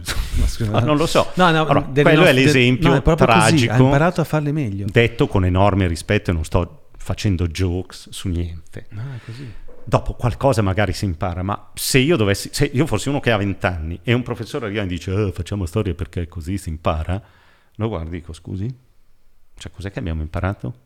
E, e non sto parlando di Israele, Anzi, forse di quello che succede in si Palestina. impara, è quello. virgola, a farle meglio. Cioè, si un- le unisci. Non lo so. Detto questo, io mh, la, la controbattuta che faccio, perché poi finita lì, se io finisco lì a lezione, uno dice, vabbè, ok, ci alziamo, ce ne andiamo. Certo. E infatti dico, guarda, io sto qua a far niente. Quello che secondo me bisognerebbe recuperare, con tutto quello che peraltro nelle battute vostre mentre chiacchieravamo è già contenuto, quindi è un elogio ma non gratuito, perché in fondo l'avete già detto voi, è che dobbiamo recuperare il piacere di fare storia, la bellezza del fare storia, che può valere per mille altre discipline, intendiamoci. Però la storia è, si chiama storia, ci sarà un motivo, perché era raccontare storie. Se ci siamo persi il piacere di sentirci raccontare storia, anche perché i maestri avranno raccontato storia in maniera insopportabile, noiosa e deleteria, non voglio discutere questo, ma anche perché tutto un sistema di apprendimento, di socializzazione scolastico ci ha abituato a quello che dicevi tu, no? a restituire razionalmente e verbalmente un sapere quasi memonico, dopodiché chi se ne frega di quando è la battaglia di Sedan. Vabbè, cioè quella roba lì è quella che devo sapere, vabbè, mi torturo fino a che la so, prendo sei, ho finito. Se ci perdiamo quella cosa antica che era il piacere, la voluptas, ci perdiamo la passione. A quel punto, se recuperiamo il piacere di sentirci raccontare, e noi, perché il gioco non è spudoratamente sporco, da, "Eh, voi studenti, voi che leggete i libri, voi avete perso il piacere. No, noi abbiamo perso il piacere di raccontarle le cose. Applichiamo un canone, abbiamo applicato per anni un canone che ha prodotto scientificità, ha prodotto mille cose lodevoli, ma ha fatto perdere per strada altre. Allora, se ci perdiamo tutta questa roba qui, ci perdiamo tutto il senso delle storie, che è quello di cui abbiamo parlato per due ore. Dentro alle storie sono un mucchio di significati, un mucchio di insegnamenti che non si riducono all'istoria magistravite. Allora, se io riesco a raccontare bene un pezzo della storia e diventa una storia in sé, e per farlo lo riempio ad esempio di storie con l'S minuscola, io racconto la storia, che ne so, di la bomba di Hiroshima e ci metto dentro le storie di chi ci ha attraversato, di chi ha beccato due bombe invece che una, di chi è sopravvissuto, di chi è morto perché non doveva essere lì, ci è arrivato dopo, di cosa ha fatto l'imperatore, di- cioè, però ci metto dentro le storie, queste storie insegnano. È un po' come quello che dicevi tu prima della guaritrice. Da millenni ci interroghiamo a come funzioni questa cosa e non l'abbiamo ancora capito del tutto. Però sappiamo che fa bene. Raccontare storie ce le siamo sempre raccontate e le storie del passato sono quelle che di solito chiediamo di più. L'altra cosa che ripeto alla nausea è che è una battuta che faccio sempre ai ragazzi e agli studenti, no? Io sono all'origine di storia e narrazione, mi chiedevi prima, c'era molto, soprattutto da parte mia, c'erano molte pulsioni dentro. Una mia era la didattica ed ero un po' tormentato dagli studenti, mi dicevano prof, io la storia no, non mi piace, non l'ho mai studiata, non l'ho mai capita, non la so, non mi viene. Lo fanno con uno stile anche un po' meno formale, ma insomma questo è un po'... Ciao prof! Mm-hmm. Eh, e io tutte le volte ripeto, e tutte le volte con occasione lo dico di nuovo, guardate che c'è stato un momento nella vostra vita in cui vi piaceva da impazzire questa cosa e che ve lo siete dimenticato, non volevate altro. Ed era quell'età lì, ah, prima ancora, mm. che era, non so, io faccio sempre sto gioco, mamma, mamma, com'è che hai conosciuto il papà? Cioè, com'era la nonna che aveva il negozio, che però cioè, quando tu entravi era buio, avevi paura? Cioè, no, ma guarda che non me l'hai raccontata così, era co- cioè, tu mi avevi detto, no, no, no, no, non l'hai detta così. E il papà era, era venuto in bicicletta, non in motocicletta, ma non mi ricordo. Eh no, mi avevi detto che era in bicicletta. E guarda, te l'ho raccontata 3000 volte, Carolina. Sì, ma me la racconti ancora, me la racconti ancora, dai mamma, me la racconti ancora, me la racconti ancora. Cioè, e volevi disperatamente sapere cosa era stato il mondo prima che tu ci fossi era quella roba lì e non volevi nient'altro. Poi a un certo punto, un po' perché sei cresciuto, ma ci mancherebbe, però ti stai perdendo tutta una dimensionalità della storia da adulto che ovviamente a due anni, tre anni non avevi. E ti stai perdendo questa roba qua. E dentro quelle storie tu imparavi, mettevi in dimensione il mondo, capivi cos'era importante, cos'era bene, cos'era male. Mamma ti diceva, torna avanti, quando entri in un negozio buio stai attento perché... Ah, poi mi viene in mente che quindi scusa, si fa storia perché è bello farlo, punto, fine. Cioè, come sono stati tramandati le, i testi sacri vedici? Perché a un certo punto questi le, le, raccontavano la sera, non c'era Netflix. Cioè la sera raccontavano le storie. Era l'unico modo Beh, per... I miti ma devono, insegnano... Eh, però devono essere belle. Cioè insegnano le grandi pulsioni dell'umanità. Esatto. Ma infatti la storia che cambierà il mondo. Allora, tu l'hai posta come la storia non dovrebbe far far più certi errori, invece peggiorano. Il discorso, semmai, ecco, il mondo quando è che cambierà? Non quando cambiamo i governi, le economie, cioè si tende spesso a pensare che cambiando, tagliando la testa il tutto migliora. Il mondo cambierà quando ognuno penserà a cambiare per se stesso, no? Cioè quando la somma delle persone avranno un cambio di frequenza. In questo senso la storia è utile non tanto per far cambiare le politiche alte, quanto per portare questa bellezza nei singoli e quindi portare una consapevolezza nuova. La somma di quei singoli allora a un certo punto, in maniera non logica, ma in maniera un po' più, come dire, potrebbe portare a un cambiamento di frequenza sì. nel mondo, che poi sì. dopo eh, cambia un po' il modo di, se- di, selezionare chi fa politica, cambia proprio la coscienza. Se è così, quello che posso risponderti è banalmente o nel mio piccolo... Cioè, noi stiamo provando a fare esatto, qualcosa nel, nella nostra dimensione. Esatto, ma poi, poi tra, tra, l'altro io quando modesta. ho fatto l'università, dai, Fatto, sono stato fortunato, ho fatto la Bocconi, sono dei professori pazzeschi. A me della Bocconi non mi piacevano solo i professori, non mi piace l'edificio, adesso quello nuovo è bellissimo, non mi piacevano gli studenti, che non ho conosciuto neanche uno, eh, tutti i cazzi di borghesi. No, che... Tutti come te. Eh, no, no, io sono diventato bocconiano dopo. Scherzo. No, però c'è gente, eh, io avevo gli amici che facevano altre facoltà, mi interessava di più filosofia, eccetera.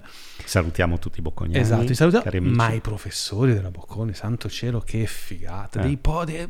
Io dicevo, ma questi perché non vanno in diretta tv? Ma di tutte le materie, anche diritto. Eh, sei stato molto fortunato. Quando, quando vedi tipo una maestra zen che era lì al monastero ha raccontato che lei era una fan di Trimarchi, che è questo professore di diritto. Mm-hmm. E poi ha scoperto che seguiva anche lui lo zen e diceva: Io fa- ero un fan di questo professore perché mi, mi seduceva e quella roba lì eh, non, non, era mai accaduto fino a poco tempo fa che i professori uscissero da questa università. Non tutti, eh, perché stiamo parlando di una minoranza di persone che magari, come hai detto tu, hanno un modo di, di, di, insegnare canonico che va bene lì. Però ci sono altri professori che, pa, come io sono no. esperto un po' di, di comunicazione, dicevo, questi bucano tutto, bucano Facebook, bucano YouTube. Un, altro di quei temi delicati che è una certa capacità di, di rapportarsi con gli studenti, di tenere l'aula, di, e qui nessuno è buon giudice di se stesso, mm. bene tacere eh, certo, tutti noi abbiamo incontrato professori che ci hanno segnato in un senso o sì. nell'altro, in senso positivo. Eh, sulla, a proposito, aggancio associazioni di idee tra professori che segnano, professori mitici e senso della storia o senso dell'insegnamento, la battuta, poi, poi ti rubo, ti rubo un, come ho fatto tutta questa chiacchierata una parola che è fondamentale alla luce di quello che dicevi, ma nel frattempo mi è venuta in mente un'altra associazione che era tutti avremmo visto l'attimo fuggente, esatto. a prescindere dalla mitizzazione del buon professore geniale, disinteressato, eccetera, utile a me per, eh, per, quello che dicevo sulla storia, c'è una battuta che recupero, purtroppo non è più necessariamente nota ai miei studenti perché i tempi cambiano, i riferimenti culturali sono diversi, l'attimo fuggente comincia ad essere un po' sfuggente. 32 anni eh, fa. Sì, quindi è una roba, io devo continuamente, in questo senso i miei studenti mi sono molto utili confrontarmi col fatto che i miei modelli culturali eh eh, diventano obsoleti rapidamente. Eh, però appunto la, l'altra battuta che fino a qualche anno fa funzionava molto con, con gli studenti a dire, soprattutto quando guardavi i maschi, adesso è diventato tutto molto difficile parlare con gli asterischi, è complicato, ma quando guardavi i maschi dici ragazzi, la storia, sapete che cosa serve? Vi ricordate la battuta? A rimorchiare le donne. A rimorchiare le ragazze. Ma nel senso la logica era devi recuperare la bellezza di sta roba qua, non, ri, no, non rimorchi mai nessuna ragazza con una roba brutta, salvo ciascuno le proprie perversioni, ma insomma, no? Cioè, questa roba qui è fascinosa, è bella. Se perdi sta roba qua, finita lì. Quello che però dicevi tu, la parolina magica, bellissima, la consapevolezza, apre tutto un fronte, perché sempre nel pieno, come dire, piena consapevolezza della scala su cui lavoriamo, non siamo Casey o Ricky Gervais, non abbiamo le folle, neanche Barbero, siamo, peraltro Alessandro fa un lavoro eh, fondamentale in altra direzione, eh, o forse neppure. Comunque, io penso che un passaggio fondamentale della storia collegata alla narrazione sia porsi e porre la domanda, che secondo me è decisiva, di che cosa vogliamo raccontare e come. Nessuno può raccontare tutto. Gli storici per molto tempo hanno avuto questa ambizione più o meno latente ignorando il fatto che comunque uno storico che racconta qualcosa fa delle scelte soggettive, personali. Quindi racconta solo qualcosa, in quel qualcosa racconta solo qualcosa, che di solito ha a che fare con lui stesso, perché se lo racconta perché non gli piace, per far vedere che lo racconta anche se non gli piace, sta comunque facendo una scelta. Di solito racconta le cose che gli interessano, che gli servono, eccetera, eccetera. Allora, dentro a tutta questa faccenda, che è molto complicata e su cui non annoio, c'è il tema che si possono fare le scelte, che non è vero che tutto è indifferente, che non è vero che c'è l'oggettività. Si può perseguirla con un po' di sana avalorialità, cercando di non essere troppo di parte, o meglio ancora, che è quello che sta prendendo sempre più piede, che io apprezzo molto, con la trasparenza e l'onestà. Cioè posso dire da che parte sto, e questo è già un elemento importante. Se sapete che Gesù mi sta simpatico, racconto le storie con Gesù che io lo leggo in chiave che mi fa empatia però se sapete che non sono necessariamente un cattolico praticante, sapete anche che eccetera eccetera, per rifarsi all'esempio di oggi.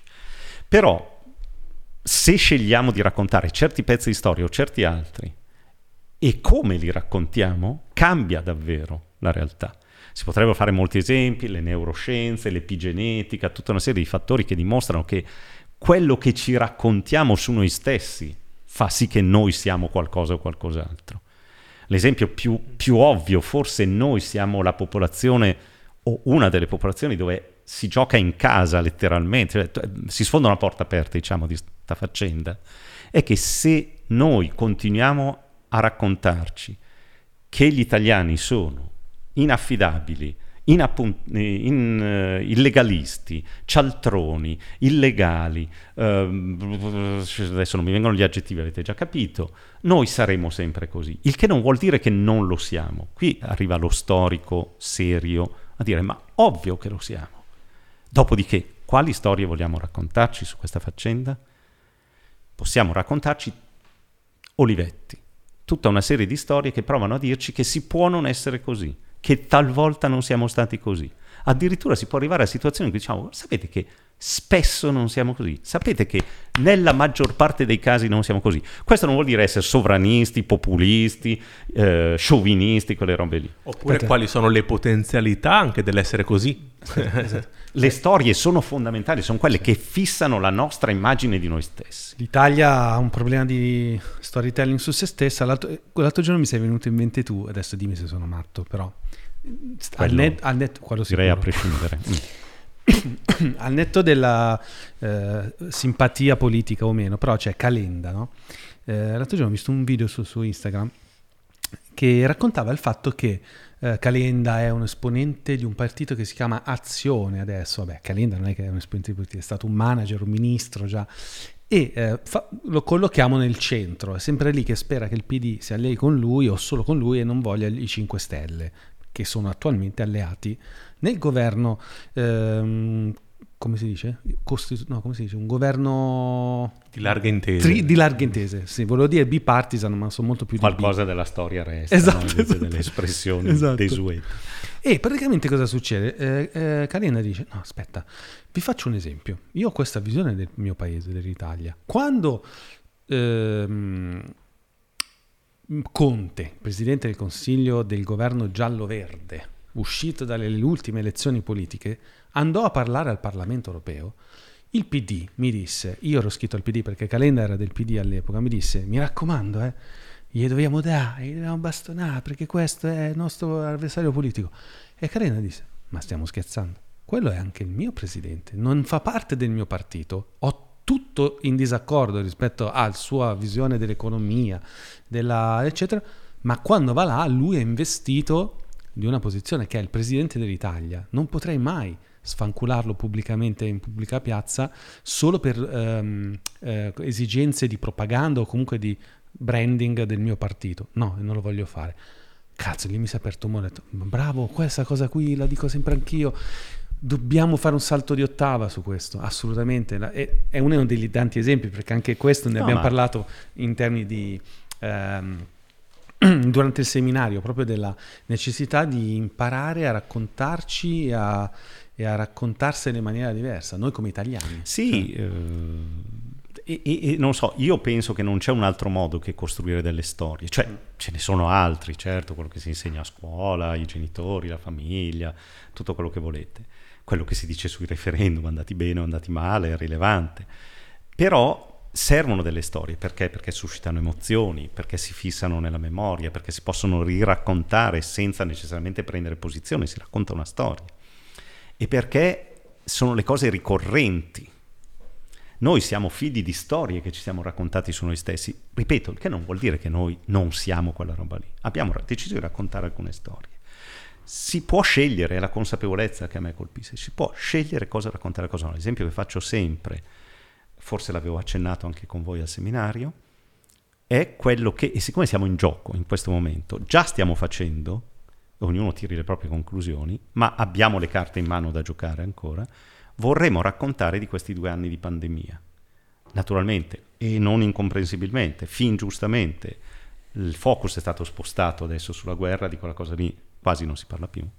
Però è fondamentale perché è stata la grossa esperienza, il grosso trauma di questi due anni, in cui sono successe cose esecrabili, discutibilissime, perfettamente allineate ai luoghi comuni degli italiani, e ne vengono in mente a tutti molte, ma, e non se ne parla praticamente mai, e ci stiamo dimenticando, tutta una serie di cose invece successe in totale contraddizione con l'immagine stereotipica di noi italiani il tema, scusate, metterla poi dicendo noi italiani, sembra davvero di prendere posizioni scioviniste, non è quello, è l'esempio migliore per dire decidiamo cosa ci vogliamo raccontare, perché abbiamo pochi colpi da sparare, possiamo raccontare infinite storie, e cosa che fanno gli italiani tutto il suo contrario, perché noi siamo dei maestri in questo, no? niente mai bianco, niente mai nero, perché tutto è, beh, sì, le mille sfumature di grigio, perché quello cattivo non è proprio cattivo, quello buono, insomma, non può essere buono, farà butto anche lui, eccetera. Invece abbiamo pochi colpi a sparare.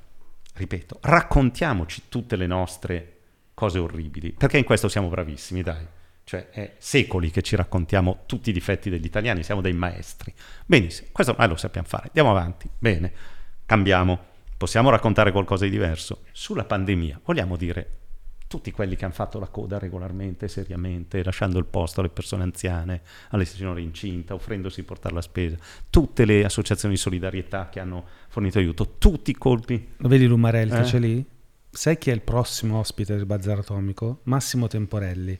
Sai cosa, chi è Massimo Temporelli? No, È quello che ha stampato in 3D Ah? un pezzo di un respiratore Ah. che si era rotto. Tutta l'ospedale di Io Brescia. ho una storia analoga, avevo in mente un altro nome, quindi ce ne sono più di uno. Cioè lui ha un laboratorio. Perfetto. uno dei primi si chiama Fab Lab in Italia, dove stampano in 3D. C'erano questi... Adesso noi ci siamo dimenticati, fai bene a farlo, Perfetto. perché noi ci siamo dimenticati che questa roba ci è arrivata in testa da un giorno all'altro. E che c'è gente che si è inventata... Il respiratore lo usavano tre, tre- tre persone, mo erano 300. Esempio, vogliamo cambiare Pazzesco. la nostra arte di arrangiarsi che c'è, Che c'è. che usiamo in tutti i modi possibili e immaginabili, va benissimo, non dimentichiamocelo, ma nella genialità di procurare, ma ce l'avranno fatto anche gli islandesi, eh, non voglio togliere niente a nessuno di qua, vogliamo cominciare a raccontarci i vari Massimo, i vari Christian, i vari che hanno costruito le valvole, i fori, che hanno adattato le maschere di Decathlon, che ah, si sono inventati lo schermo con le, mm, i fogli di plexiglass delle- le- te- della rilegatura delle tesi, cioè ci sono infiniti casi, vogliamo raccontarci eh, i medici cosa Secondo hanno te fatto. potrebbe essere un buon modo per farlo, quello di chiederlo agli stranieri? Cioè te lo dico perché sempre questo weekend che ero lì in mezzo a, no? a gente che si occupa spesso di avere rapporti con i giapponesi, perché sono zen, sono di- eh, derivano da un lignaggio giapponese. E loro, eh, io gli ho chiesto, visto che noi stiamo sempre qua a parlare della tradizione giapponese, ma i giapponesi, voi che conoscete, cos'è che apprezzano in noi? Hanno detto quella roba lì, hanno detto il fatto che voi non vi scoraggiate mai. Cioè noi Ma giapponesi ci suicidiamo, da karakiri, ci buttiamo vista, sotto i ponti. Vediamo se par- riesco a tenermi in mente tutte le cose che voglio dire e poi abbattetemi quando esagero. Però da questo punto di vista l'esempio più banale, ma ce lo ricordiamo tutti, ci scommetterei e non ci si pensa mai, ma è un'immagine bellissima. Le due ragazzine che giocano a tennis dal tetti di finale Ligure. Sì, sì.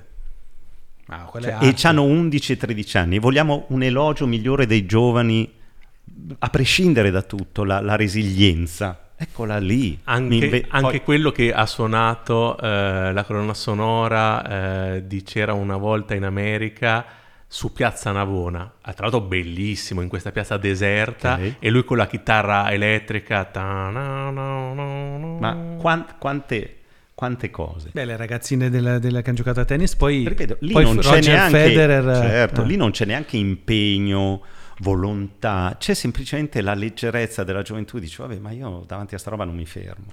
Pazzesco. E dall'altro, e non voglio avercela con nessuno, sia chiaro, lo dico senza spirito polemico, il senso è proprio avere la capacità di rimettere un po' in discussione i luoghi comuni. No, scusa. Ah, Tutto la ok? rimetti. Volevamo mettere il video, forse. Sì. Ok? Vai, vai, tu vai, vai. no? E lavorando, eccolo qua il video, Sì. lavorando su questa cosa, Pazzesco. io vorrei A portare parte una- brave, eh, cioè, Sì, No, sì. ma tra l'altro, Eh vabbè, bravissime, loro sono agonistiche. Però secondo me è persino più divertente del tennis normale, non so come dire. ma Cioè, comunque è, un- è una storia bella da raccontare, Sì. perché me la devo dimenticare? Perché devo pensare sempre ai ragazzi qua a 500 metri di distanza che facevano gozzoviglia alla Darsena. sì. Certo, Bravo, ci sono stati, va bene, va bene, ci sono stati, ok, hanno fatto le cavolate, boh, eh, va bene. Però c'è gente che ha fatto questa roba qua. Eh, no, scusa, um, Luoghi comuni. luoghi comuni, ho recuperato una cosa che non mi ricordavo più e ripeto, io non ho un ottimo rapporto con l'Inghilterra e gli inglesi, ma non è lì il punto. Ma ce lo ricordiamo Boris Johnson che a un certo punto dice, "Ah, perché noi non siamo mica come gli italiani, cioè noi inglesi, gli inglesi sono gente che non si fa dire che cosa devono fare e quindi qui noi le regole, noi, noi risolveremo il problema in altro modo, perché non c'è mica tanto da agitarsi, gli inglesi non sono gente che si agita per così poco. No, anzi, un'unità di gregge. Ok, ha sbagliato il colpo, non è lì il punto. Ma il tema era, cioè, io mi sono fermato un attimo e ho detto, quindi, mentre in quel momento noi stavamo facendo una cosa opposta alla loro, per proprietà antitransitiva ne deduco che noi saremmo un popolo che invece ci facciamo dire che cosa dobbiamo fare? E gli inglesi no. Ma, ma- cioè, il mondo va al contrario. E sono andato a vedere e mi sono scoperto che Mattarella gli risponde, sa cosa, mm, Mr. Boris Johnson? Noi siamo un popolo che eh, amiamo la libertà, ma amiamo anche la serietà. Ora, siamo stati pochissimo seri in mille situazioni. Non vogliamo averci anche gli inglesi. Amici inglesi mi aiutano a guardarmi allo specchio. Ma io la risposta di un Presidente della Repubblica, che dicevi tu, ruolo istituzionale, che gli dice, sa cosa? Siamo seri noi italiani. Oh, terremoto.